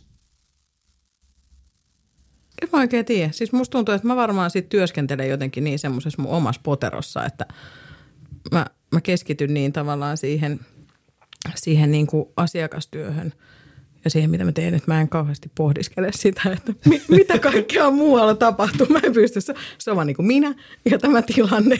Joo, mutta se on toisaalta asiakkaalle hyvä. Joo, mutta tota, onhan tietysti niin kuin muutoksia tullut. Mä ajattelen jotenkin, viittasit noihin kokemusasiantuntijoihin, niin kyllä mä ajattelen, Joo, että joo. se on, se on niin kuin ehdottomasti hyvä juttu ja, ja rikkaus. Okei. Että, että kokemusasiantuntijoita, vertaisohjaajia ja, ja muita niin kuin rupeaa näkyy enemmän ja enemmän ja otetaan niin kuin osaksi ehkä työyhteisöjä ja, ja myös niin kuin heidän työpanostaan hyödynnetään hyödynnetään paljon enemmän, koska mä ajattelen, että meitä kaikki, kaikki kyllä tarvitaan, että, että itse kun on tämmöinen niin kuin kirjaviisas päihdetyöntekijä, niin, niin se on vähän eri juttu kuin sitten joku, kuka puhuu siitä omasta kokemuksesta, että molemmista on tavallaan niin kuin puolensa ja puolensa. Mm-hmm. Asiakkaille molemmat varmaan tärkeitä juttuja. Kyllä. Kertooko se siitä, että se niin kuin päihteiden käyttö ei ole niin tabu enää, että se tulee niin kuin lähemmäksi semmoista niin kuin arkea tai jotenkin, onko se jotenkin kyse sellaisesta, että, että se, niin kuin, sitä ei jotenkin kielletä sitä ongelmaa yhteiskunnassa niin paljon. Onko tämä sellaista? Päihteiden käyttö tabu. Onko se, onko se tabuja? Mitä? Haluatko tabu? Tuleeko vielä? Tabu. Mä oon taas pudonnut. Mä en, mä en tiedä Niin. niin. tekeväni huumoria, mutta joo, joo, niin. Ihan hyvä kysymys. Onko se tuotu niin kuin, tai onko siitä tehty inhimillisempää siitä päihteiden käytöstä? Tai riippuvuudesta? Tai ehkä se, että se niinku jotenkin myönnetään enemmän. Niin. Tai että se on Niin. niin. lähempänä, en mä tiedä. No ehkä se ja sitten nyt nykyään mun mielestä puhutaan paljon enemmän niin kuin päihderiippuvuudesta sairautena ja, ja ehkä se niin kuin tunnistetaan tavallaan, että, että se on sairaus, että se ei ole pelkästään ihmisen itse aiheuttama ikään kuin tila itselleen, missä sä mm. vaan oot, vaan että, vaan että se on sairaus, mihin tarvitaan hoitoa. Ja silloin kun, se, silloin kun se määritellään noin, niin se on ehkä helpompi jotenkin niin kuin sit ottaa vastaan ja sille mm. helpompi käsitellä. Mä en itse osaa kanssa vastaa. Mä huomasin kanssa, kun teki sitä duunia, niin se oli enemmänkin sellaista, että on vaan yksittäisiä tarinoita ja niihin keskittyy. Että Mm, semmoinen niin päihdepolitiikka tai semmoinen, mikä päihte, päihteiden, päihteiden, tai mikä se tilanne jotenkin Suomessa kentällä päihde, päihdetyö Suomessa kentällä, en osaa selittää tänään. Niin tota, en mä semmoisia hirveästi miettinyt siinä käytännön duunissa. Mutta toki silloin huomas sen, että silloin kun mä tein vielä duunia, niin muuntohuumeet tuli vasta silloin niin kuin, sitten niitä alkoi tulla, se muuntohuume-sana tuli silloin vuosia sitten, kun mä tein. Nykyään se on ihan arkea. Täällä kaadetaan viiniä. Oh yeah. Että toistuvuutta kuppiin vaan. Niin tota, se muuntohuume ja ne mulle mieleen, että se tuli silloin. Mä oon täällä päihteiden käytön mahdollista. Niin joo. Saakeli sika. Diileri. Niin.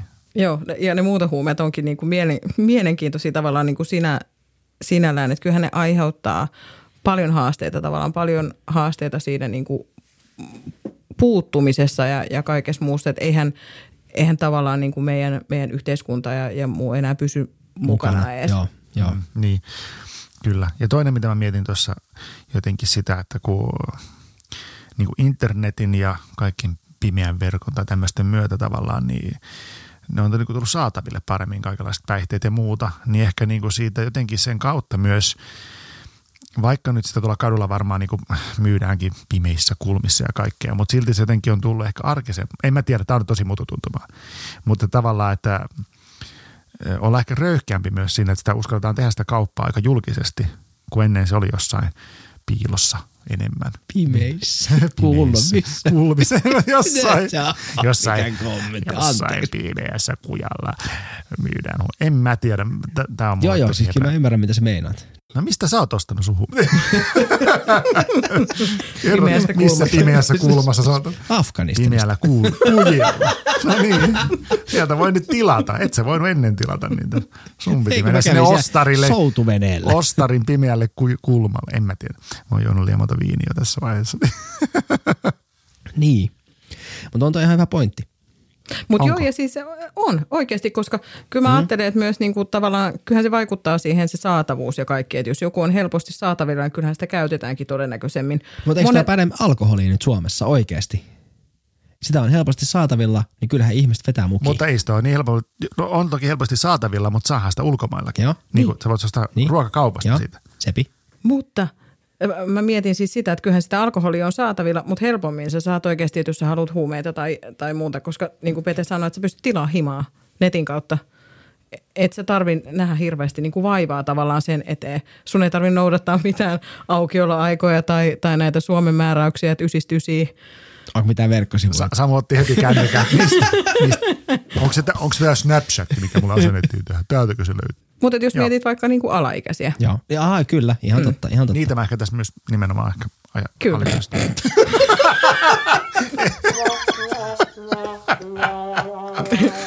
niinpä. Krokotiili tulee tähänkin jaksoon. Nyt pidät sen krokotiilin pois. Älä krokotiili housussa älä vaan. mieti alaikäistä. Älä, Ai kauhean, tästä tulee syytä vielä. niin. No mulla on niitä jo tuolla. Ei kun siis. Ei oo. Mä oon ihan, ihan kunnollinen. Siis mitä oli? Ksiä. Joo, kyllä, joo. Joo, joo. No mutta sitten. No niin. Mitäs tapahtui? Ja mä haluaisin, mä, haluaisin mä, mä, mä, palaan tähän nyt alaikäisistä viisi, niin, niin se on ihan totta.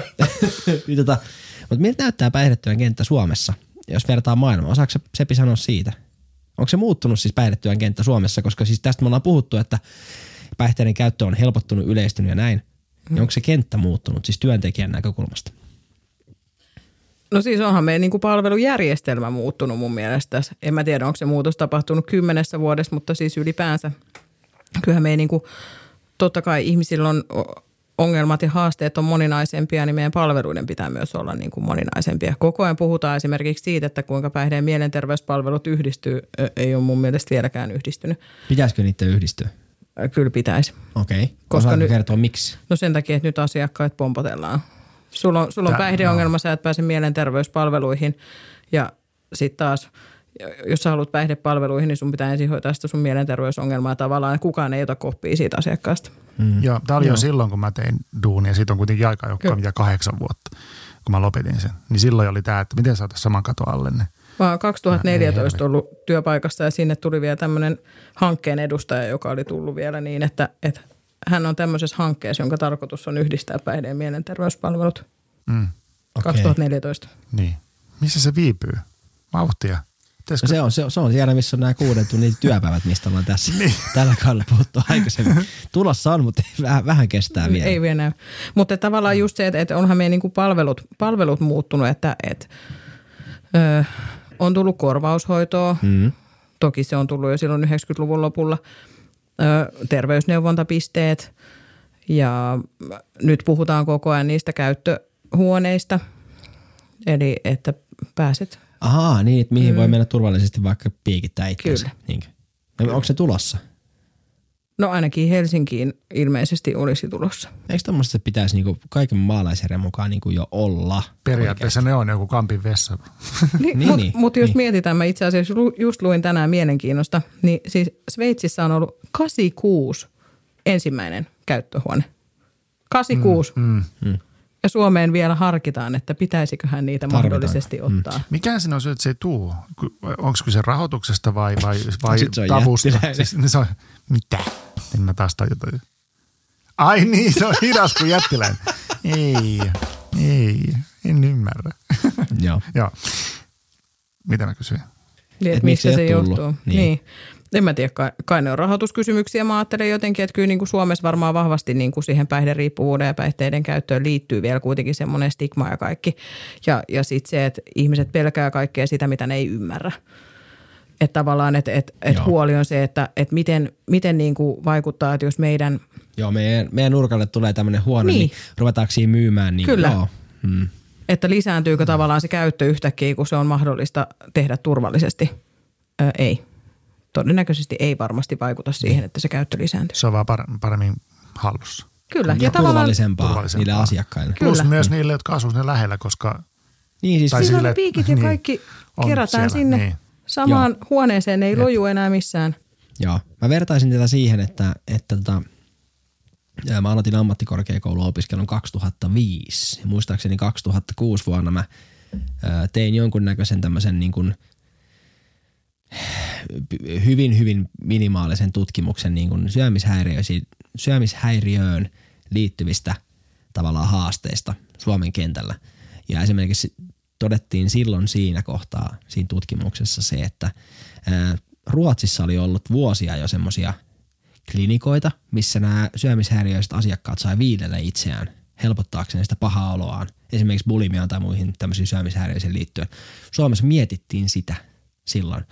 Ja sieltä oli niin kuin vuosien takaa tutkimustuloksia, että se hyödytti niitä asiakkaita, että ne sai viilellä turvallisesti niin kuin, terveydenhuollon ihmisten valvonnassa itseään. Kuulostaa totta kai niin kuin peruskuulijalle tosi raalta, mutta, mutta siinä kohtaa, sun on tavallaan niin huono olo, niin, niin se oli se ainoa keino purkaa se paha olo. Mua kiinnostaa lähinnä se, että onko siinä tosiaan sama klangi, niin kuin silleen, mä, kun en ole viilellyt itseäni, niin en tiedä, mutta niin kuin, että, että onko siinä tavallaan se sama, tar, niin kuin, palveleeko tosiaan sitä samaa fiilistä sitten, jos Siis sitä suomalainen vahtii? ruotsalainen? Niin, että joku vahtii Ja sua, norjalainen meni saunaan kanssa.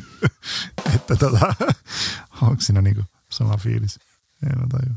Joo.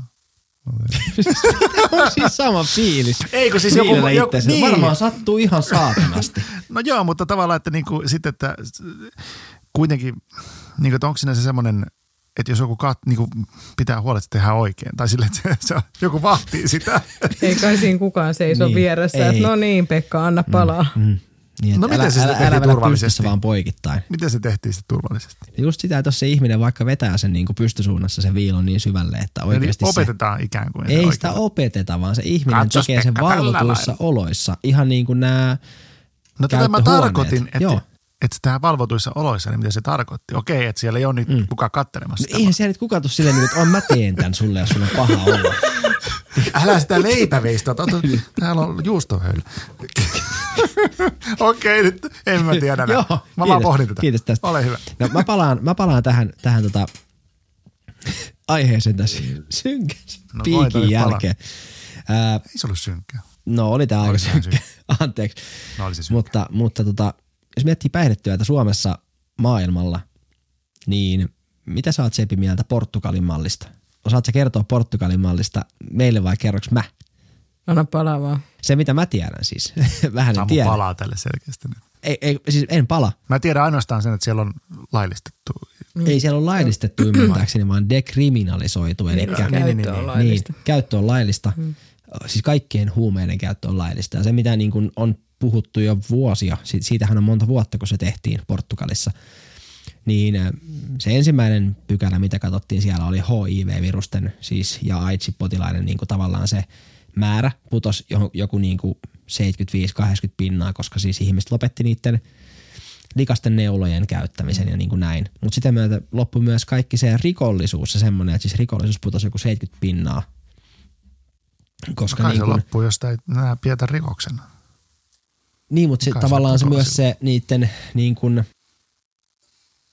tämmöinen rikollisuus, mikä, mikä niin kuin liittyy siihen, niihin liittyen. Eli kaikki Niin. näpistelyt ja varkaudet ja semmoistakin Aivan, väheni, joo, totta. koska ihmiset tavallaan pystyy käyttämään ehkä jopa niin, että ne ei peitellyt sitä. Niin ja toinen on se, mikä mulle tulee mieleen. Mä olin siis, on ollut dekriminalisoinnin kannalla, mitä nyt niin kuin pitkään, niin tosiaan mikä asiantuntija asiassa, niin en osaa nyt silleen, mutta se kuulostaa järkevältä sen takia, että sitten jos päihteiden käyttäjä niin kuin jää kiinni ja joutuu maksamaan sen sakkoja ja muuta, niin se joutuu sitten niin kuin just sit pöllin lisää rahaa vielä enemmän, että saisi niin kuin, että tavallaan se vaan syventää sitä taloudellista ahdinkoa ja muuta, niin siinä mielessä on järkevää. Niin ja tavallaan Joo. mitä hyötyä siitä on. Siis mä, mä oon aina miettinyt sitä, että, että mitä hyötyä ö, niistä sakkorangaistuksista lop, loppujen lopuksi niin kuin oikeasti on. Joo.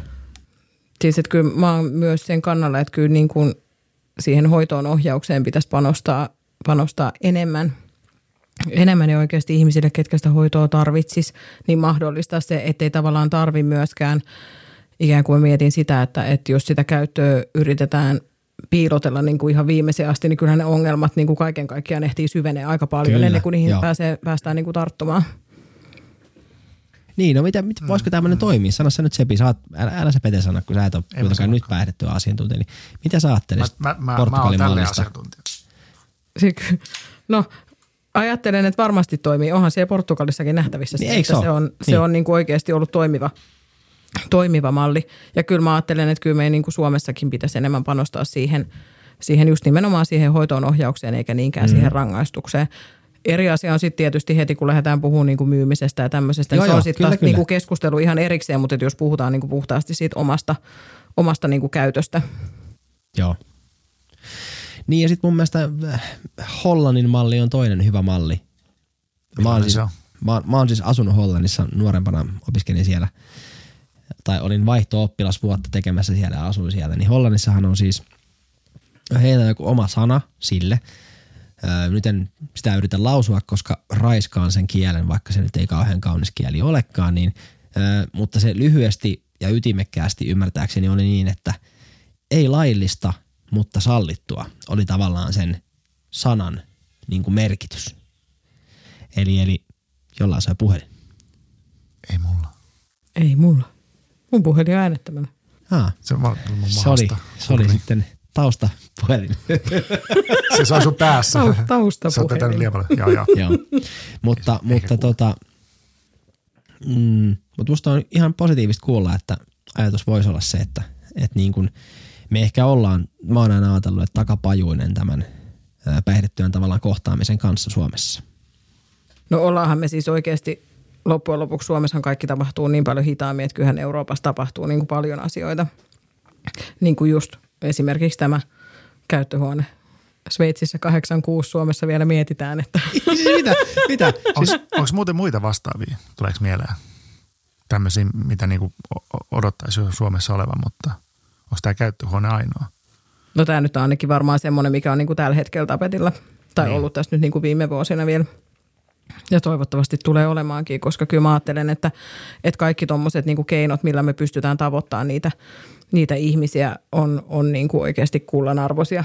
Koska mm. silloin me puhutaan oikeasti semmoisista ihmisistä, jotka ei hakeudu mihinkään palveluihin. Mm. Jos on joku tuommoinen pienikin keino, että, että heitä jollain tavalla tavoitetaan, niin kyllähän se mahdollistaa myös sit taas semmoisen pienen, pienen niin kuin kohtaamisen paikan, missä voidaan miettiä sitä, sitä hoitoon ohjausta tai käydä sitä keskustelua siitä, että hei, tarttisiko apua johonkin muuhunkin.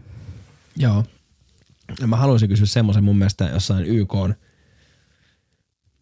julistuksessa siis vuonna 8 jotain vai 70 jotain julistettiin, että alkoi joku tyyli 50-vuotinen, 40-vuotinen sota huumeita vastaan. Tästähän ei ole puhuttu, siis tämä tuli yli 10 vuotta sitten jo päätökseen, tämä julistus. Ja, ja sitten YKssa vaan todettiin, että ei voitettu, hävittiin, ei voida tehdä mitään. Niin minkä takia tätä siis päihde tavallaan äh, asiaa, huumeiden käyttöä ja tämmöistä, niin miksi sitä niin kuin peitellään tavallaan julkisesti? Siis mä tarkoitan niin kuin sitä, että YK on todennut, että ei voida voittaa, pitää löytää muita keinoja, niin Suomessa siitä ei ole puhuttu yhtään. Mm. Tästä on siis joku, mun mielestä joku viisi, vi, vähintään 50 vuotta, mutta mun mielestä joku 10 vuotta joku tämä tavallaan todettiin siellä YKssa. Oliko vaikea kysymys? Ei se ollut vaikea kysymys, mutta mä jään vaan pohtimaan sitä, että, että minkä takia on joitain tuommoisia asioita, mitä ikään kuin peitellään. Niin.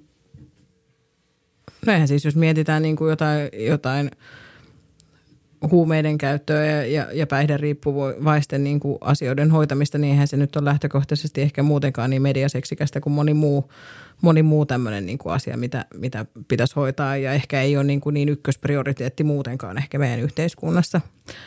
Vaikka se pitäisi nähdä ehkä myös semmoisena, että, että meillä on kuitenkin paljon työikäisiä päihteiden käyttäjiä, mm. päihderiippuvaisia – ja tavallaan, että jos niin kuin heidän, heidän siihen tilanteeseen panostettaisiin pikkasen enemmän, niin kyllähän siitä tulisi niin kuin oikeasti isoja säästöjä ja mahdollisesti jossain vaiheessa myös tuloja meidän Kyllä. yhteiskunnalle, Joo. koska sieltä voisi vielä poikia niin kuin oikein mainioita veronmaksajakin, jos ajatellaan se niin kuin näin tälleen suoraviivaisesti. Kyllä. Joo, nämä on ehkä semmoisia niin kuin mun mielestä, ja tämmöistä keskustelua olisi mahtava käydä jossain poliittisessa vaaliillassa, kun nämä puolueiden puheenjohtajat tai muut oikeasti niin kuin keskustelee oikeista asioista. Siis ihan mm-hmm. niin kuin, anteeksi nyt vaan, mutta ihan turha puhua jostain maahanmuuttopolitiikasta, minkä vaikutus oikeasti meidän kansantalouteen on paljon, paljon, paljon pienempi kuin päihteiden käytön mm. vaikutus. Ja se on meidän käytännössä suomalaisten omaa tekemään se vaikutus. Siis alkoholi, huumeet ja kaikki muut. Ainakin näin mä oon ymmärtänyt.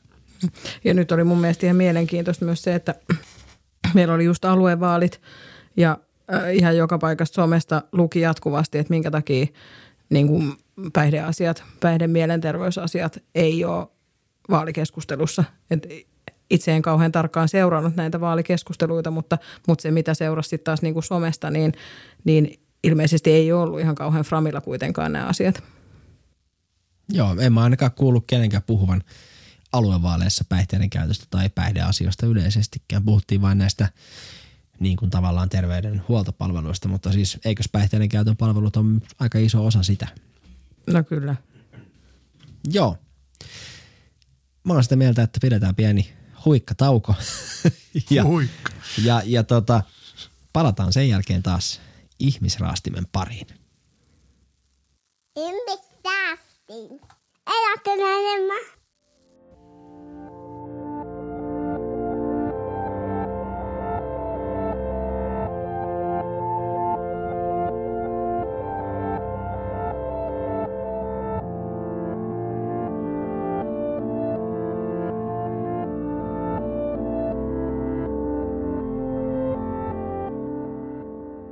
Joo, tämä on niin mielenkiintoinen aihe, tämä päihdeaihe, että, että tota, jos näin todetaan, niin mä ajattelisin, että, että tästä voidaan myös tehdä jatko-osio tästä jaksosta. Mutta mä haluaisin vielä, että me keskustellaan tämän jakson aikana riippuvuudesta.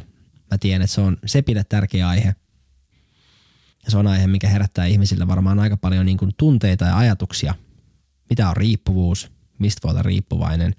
Miksi joku on riippuvainen ja niin edelleen.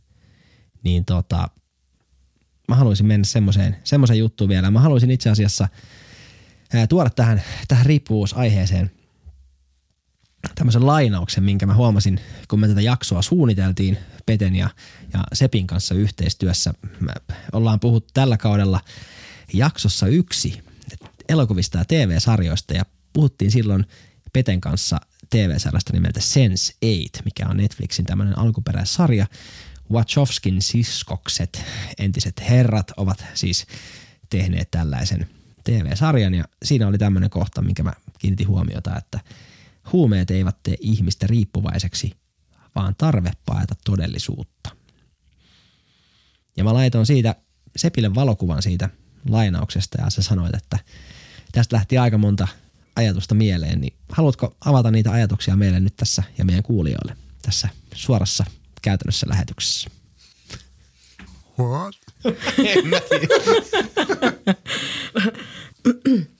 No tavallaan siis ainakin yksi ajatus, mikä lähti saman tien liikkeelle, oli se, mistä me, mistä me jo puhuttiinkin, että tavallaan se, se että jos puhutaan vaikka nyt siitä päihteiden käytöstä, että, että mikä on se tarve, tarve niin kuin mihin sä käytät. Että on se sitten se tarve paeta sitä todellisuutta tai, tai on se tarve turruttaa niitä tunteita tai, tai on se tava, tarve niin olla rohkeampi tai, tai ihan mikä tahansa. Niin kyllä mä ajattelen, että, että jos sä saat, saat jostain asiasta ikään kuin vastineen sille sun tarpeelle, niin kyllähän se tekee riippuvaiseksi. Sä jatkat sitä toimintaa sen takia, koska, koska se vastaa siihen tarpeeseen, mikä on ollut sulle ehkä haaste tai, tai, tai mikä tahansa. Mutta jotenkin toi, että et tarve paeta todellisuutta, ja jos sä käytät siihen päihteitä, niin kyllähän se nyt aika hyvin varmasti Toimii niin. vastaa siihen tarpeeseen. Niin toi on semmoinen ajatus, mitä mä oon niin kuin aina jotenkin työurani aikana ajatellut, että se varmaan on näin, että ihmiset käyttää eri päihteitä, ihan sama on se alkoholi, huumeita tai mitä tahansa, niin just sen takia, että se tuo sen helpotuksen johonkin sellaiseen arkiseen asiaan, mistä ne haluaa helpotusta. Niin, mä nyt, nyt, nyt tässä kovasti pohdin sitä, että just tarvepaita todellisuutta. Niin kuin tarvepaita mitä? Niin kuin tarvepaita jotenkin niin kuin omaa itseään ehkä No myös. todellisuutta, niin, se, mitä se Niin. todellisuus on. Sinä itse, se elämä, missä sä oot, sun työtilanne tai sun opiskelutilanne tai sun työttömyystilanne tai sun mikä tahansa. Mikä on sun todellisuus? Tarve paeta sitä todellisuutta. Nyt seuraa mun osalta pieni hippiosuus tässä, mutta mä vähän kokeilen pohtia tätä tässä ääneen. Niin.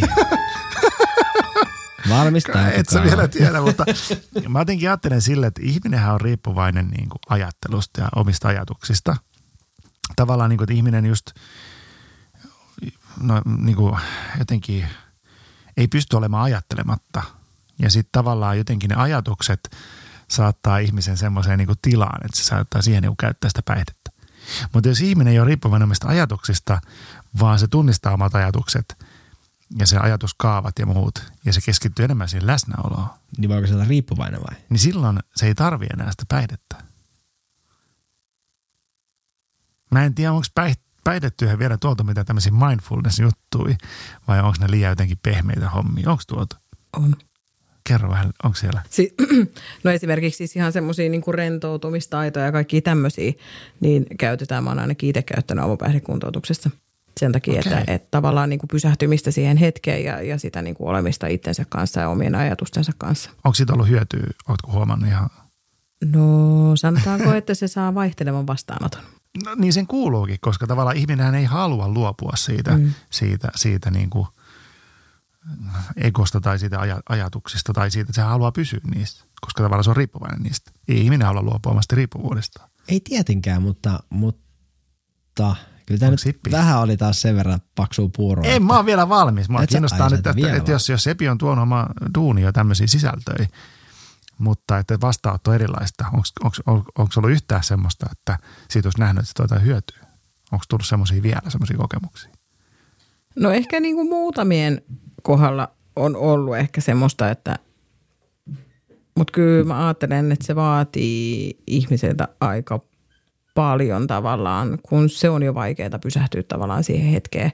Ja, mm. ja se, että sä siedät niitä niin kuin omia ajatuksia ja pystyt olemaan niiden kanssa, niin sekin on jo aika paljon vaadittu. Niin, kun sitähän siinä nimenomaan paetaan sillä mm. huumeella, tai siis päihteellä. Kyllä. Että mm-hmm. sä, et pysty, mm-hmm. sä et pysty kohtaan niitä omia vaikeita tunteita, joita mindfulness tekee. Sä meet oikeasti sitä kohti, että nyt, nyt mua ahdistaa tai masentaa tai muuta, ja sä niin meet sitä kohti ja sä haluat nähdä sen itse siinä. Mutta Niin. voiko se olla niin, että ihminen oikeasti niinku tavallaan mindfulness-harjoituksen kautta tunnistaa sen asian, että tämä on nyt se mun ongelma ja tätä kohti mä haluan mennä. Mä jotenkin ajattelen, että riippuvainen ihminen, mistä tahansa se riippuvuus johtuukin, siis kun riippuvuuttahan on monenlaista. Siis tämä on semmoinen, mistä mä haluan, haluan vielä puhua ennen kuin me lopetetaan. Siis onko se riippuvuus niin kuin ihmisestä riip- tai niin kuin päihteestä riippuvuutta, tunteesta riippuvuutta, mistä tahansa riippuvuutta, mitä se niin voi olla, niin, niin haluaako se ihminen, mikä tunnistaa mindfulness-harjoituksen avulla vaikka, että tämä on se mun ongelma, niin haluatko se oikeasti siitä eroon? Vai haluatko se jollain keinolla voimistaa sitä? Mä väitän, että se ei halua tunnistaa sitä, Ahaa. koska se on liian heavy shit. Mä en tiedä, mitä Sepi on mieltä. Tämäkin alkaa olla vähän heavy shit. niin jo, niin jo. Tämä koko podcast alkaa olla heavy shit. ei meidän tarvitse vielä näin hippiä hommia, jos, tämä tuntuu pahalta. Niin. mä itse tykkään tämmöistä sisältöistä vaan, mutta mä en tiedä, onko siellä mitään käytännön hyötyä niin kuin, niin kuin siinä oikeasti siinä arjen työelämään, mitä tulee päihdettyä, niin tus, tuskin välttämättä. Siellä tehdään. Niin. Mm. En, mä, mm. en mä tiedä enää. niin. No hyvä, hyvä kysymys. No Kiitos hyvä. Pete. Mä laitan sun mikin kiinni nyt tässä kohtaa, niin päästään. Laita vaan. Noin se joo, se on kiinni jo, ei tarvitse puhua. Täällä pissee, kyllä mä pärjään. Ei mä pärjään kyllä. Hoitakaa te loppuun tää kahdestaan. No, mä haluan kysyä semmoisen normaalin Kiitos. kysymyksen, että, että äh, sano nyt Seppi, onko mä väärässä, mutta eikö, eikö mistä, mitä mä jos äsken sanoin, että eikö kaikesta, mistä tahansa voi olla riippuvainen? Voi, joo. Ky- kyllä mä oon ainakin niinku, ö, työurallani kohdannut ihmisiä, että ne on erinäisistä asioista ja yleensä tavallaan, että kun, kun on vaikka jo se päihderiippuvuus, niin siihen kytkeytyy jotain muutakin. Mm. Ja aika usein se on esimerkiksi se peliriippuvuus. Jon, mut, okei, niin se on peliriippuvuus. Mä mietin, että voiko riippuvuus, mä oon ajatellut riippuvuutta aina niin, että se kuitenkin liittyy johonkin emotionaaliseen asiaan. Avaa vähän lisää. No siis niin kuin, että, että jos on vaikka pelottaa joku asia ja vaikkapa mm, alkoholi tai joku huumausaine tekee susta rohkeamman, niin tavallaan sä niin kuin paikkaat sitä emotionaalista niin kuin, mm, huolta tai pelkoa sillä päihdeaineella. Ja sitten se niin kuin tavallaan menee silleen niin kuin asteittain eteenpäin, että okei nyt mä paikkaan tätä asiaa, tätä pelkoa tai, tai sitä, että mä en uskalla puhua vastakkaiselle sukupuolelle. Mä paikkaan tätä alkoholilla tai pirille tai millä tahansa. Sitten se niin kuin tavallaan vyöryy eteenpäin se riippuvuus tavallaan johtuen siitä, että et, et niin kuin sulla on kuitenkin aina se emotionaalinen siemen siellä taustalla. Mm. No Taas päästään siihen, mistä puhuttiin jo aikaisemminkin siitä, että, että miten niin kuin päihderiippuvuus ajatellaan ainakin jossain määrin, että se on tunne-elämän sairaus. Niin, eli, niin eli, ajattelen, ja, niin. ta, ja taas siihen, että, että taas sillä päihteellä vastataan johonkin tarpeeseen. Niin. Tarvitsee päätä todellisuutta tai jotain muuta. Jonka, todellisuutta. jonka, jonka, jonka, voi kohdata, jonka voi kohdata myös mindfulnessin avulla. Mun mikrofoni oli vissiin päällä. No niin, Pete. No niin, ja mä vaan taas sitä kiinni, niin Laita sen pois. en mä laita enää. Joo. No, tota, mä haluan kysyä kuitenkin vielä riippuvuuksiin liittyen siitä, mikä aika monta kiinnostaa tai monta ihmistä. Me tavallaan sivuttiin tätä jo aikaisemmin. Niin mä oon miettinyt vaikka esimerkiksi alkoholi- tai päihderiippuvuutta. Niin mitä sä Sepi ajattelet siitä, että jos ihminen tavallaan paranee heittomerkeissä päihderiippuvuudesta, eli, eli oppii pois vaikka alkoholin käytöstä, niin paraneeko se siitä oikeasti vai onko se alkoholin käytön tavallaan tarve siellä taustalla aina? Sitten se ihminen vaan vastustaa sitä ta- niin kuin tarvetta. Mä ajattelen, että päihderiippuvuus on loppuelämän sairaus. Mm. Siis onhan se niin, että et, et kyllähän sä niinku jatkuvasti joudut olemaan tosi hereillä itses kanssa. Se, että jos, jos jossain vaiheessa oot ikään kuin sairastunut jo, jo niinku, että puhutaan päihderiippuvuudesta, voiko susta tulla koskaan kohtuukäyttäjää? Niin. Aika monis, monen niinku ajatus on, että ei. Että tavallaan, että, että se hallinnan menetys on kuitenkin niin, niin tavallaan siinä liipasimella koko ajan. Koko ajan, että, että jotenkin kyllä mä ajattelen ainakin, että ei se riippuvuus häviä sieltä mihinkään. Sen takia puhutaan usein toipumisesta eikä paranemisesta. Tämä on varmaan sama asia, mikä on tämän mustasukkaisuuden kanssa mun mielestä. Mä jotenkin ajattelen, että mm.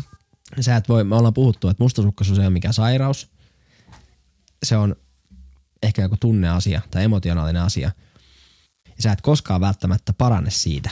Siis parane heittomerkeissä. Mä näytän täällä ilma, ilma quoteja, kuulijat nyt ei näe sitä, mutta siis tavallaan, että sä et koskaan niin kuin pääse siitä irti, mutta sä opit elää sen kanssa silleen, että se ei vaivaa sun jokapäiväistä elämää. Niin mä jotenkin ajattelen riippuvuuteen liittyen samalla lailla. Kyllä. Ja sitten kun sen tunnistaa ja sitä on käsitellyt ja muuta, niin sitten se, vaikka se välillä niin kuin, sit se tulee vaan niin kuin välillä tavallaan ajatuksiin elämään ja sitten sä niin kuin, et välttämättä retkahda niihin mustasukkaisiin ajatuksiin tai muuta, niin sama varmaan vetee päihteisiin. Mm. Ehkä, en tiedä, luulisin näin. No mä samaa mieltä, että elämään tulee erilaista sisältöä ja erilaisia asioita, mitkä sitten tavallaan niin kuin ottaa enemmän tilaa sit siltä riippuvuudelta, että tavallaan se ei ole enää se, mikä valtaa sen niin kuin koko, koko sun ajatusmaailmaa ja koko sen arjen. Joo. Seuraava kommentti on Samulle, mutta se pitää myös sut sitten hereillä siitä, että olet läsnäolossa kiinni, koska, koska tota, tavallaan sit se, se tulee väline pitää itsensä niin kuin läsnä olevana. Mistä? siis, siis tavallaan se, että, sä tun, että tavallaan, että jos, jos sä ajaudut uudestaan vaikka päihteeseen tai mustasukkaisuusajatuksiin, Mm-hmm. niin silloin sä et ole niin kuin, sä oot vähän taas niin kuin siellä maailmassa, siellä ajatusmaailmassa tai siellä semmoisessa egossa kiinni. Sen sijaan, että sä keskityt siihen läsnäoloon. Tämä on tätä hippikamaa. Siksi mm. mä Mhm. kohdistan tämän sulle. Kyllä. Odota silmien Thank you, pyörittelyä. Mr. Jones. Mä, mä, en pysty, mä en pysty enää puhumaan mistään muusta jälkeen. Ei, ei, ei, Se ajaa täysin. en pysty katsomaan enää ketään silmiin. Ellei mun päihteessä. Ja se on joku tarve sulla. Mutta hei, tästä tarpeesta huolimatta. Mutta mä tunnistan niin, sen. Ai sä tunnistat sen? No nyt mä tunnistan, Noniin, kun puhuttiin noniin. tästä. Mä en pysty katsoa silmiin. Mm. Cool. Joo, no niin, mene äkkiä Mutta koska podcasti menee eteenpäin, niin mennään eteenpäin tämän i- ajatuksen saattelemana.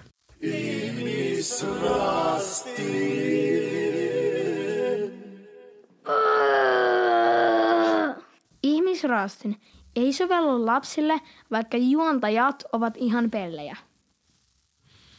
Joo, niinhän me ollaan. Siitähän ei ole kyse. Pelle. Mm. Mutta hei, nyt on semmoinen tilanne, että mun älykello kertoo mulle, että me ollaan saapumassa Ihmisraastin podcastin kakkoskauden päihdettyä asiantuntijajakson loppuun. Ja mä muistutan vaan kaikkia siitä, että ottakaa hei meidän sosiaalinen media haltuun.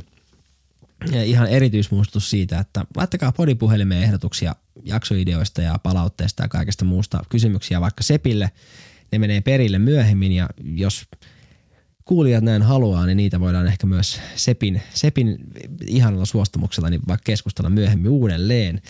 Numero tähän podipuhelimeen WhatsAppiin on siis 046 94 2222. Kukaan ei pysy mukana, eli vähän hiljempaa. Äksi, äksi. 046 904 22 22. Siis kaikki pysyy ihan perässä, mutta sä itse putosit omasta kyydistä. Ainahan mä putoan omasta kyydistä. ja, ja tota, mun mielestä ehkä semmoinen niin loppukaneetti on tähän se, että jos itse ajattelee olevansa riippuvainen tai päihderiippuvainen tai mitä tahansa jostain asiasta, tai joku läheinen on, niin mun mielestä rohkea teko on hakea apua, eikö näin Sepi? Olen ihan sama, samaa mieltä ja mä jotenkin haluan vielä tuoda semmoisen semmoisen ajatuksen tähän, minkä olen joskus kuullut terveysneuvonnassa ollessani siellä tutustumiskäynnillä. Siellä työntekijä sanoi, että kuka tahansa meistä voisi olla oikeasti siellä tiskin toisella puolella. Eli tavallaan, että ei, ei kannata ehkä ylpistyä. Kelle tahansa meistä voi tapahtua jotain semmoista, mikä, Kyllä. mikä vie elämältä sitten se hallinnon. Niitä yllättäviä tilanteita, mikä tahansa se onkaan. Hmm. Pete.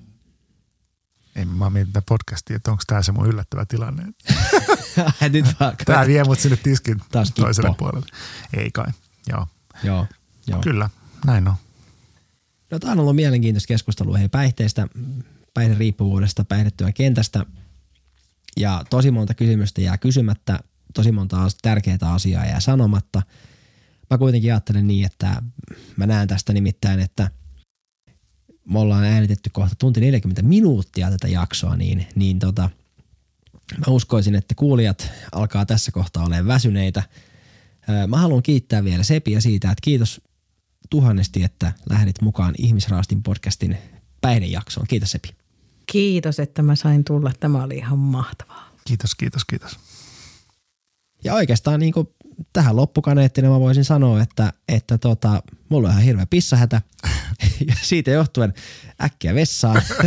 niin, niin tota, seuraavan kerran kun kuulette meistä, Sepi ei välttämättä ole paikalla, mutta olkaa siitä huolimatta tyytyväisiä, että kuulette meistä Kyllä, ja samalla ole pissahä tänään silloin. silloin jo Ehkä. pissahätä. Niin tota, mä sanoisin näin, että mm, ei muuta kuin ensi kertaan. Tämä jakso on tässä. Tämä oli väärä hinkku. Se on sitten nimittäin tekee morbidellit kaikille. Morbidelli. Moi moi!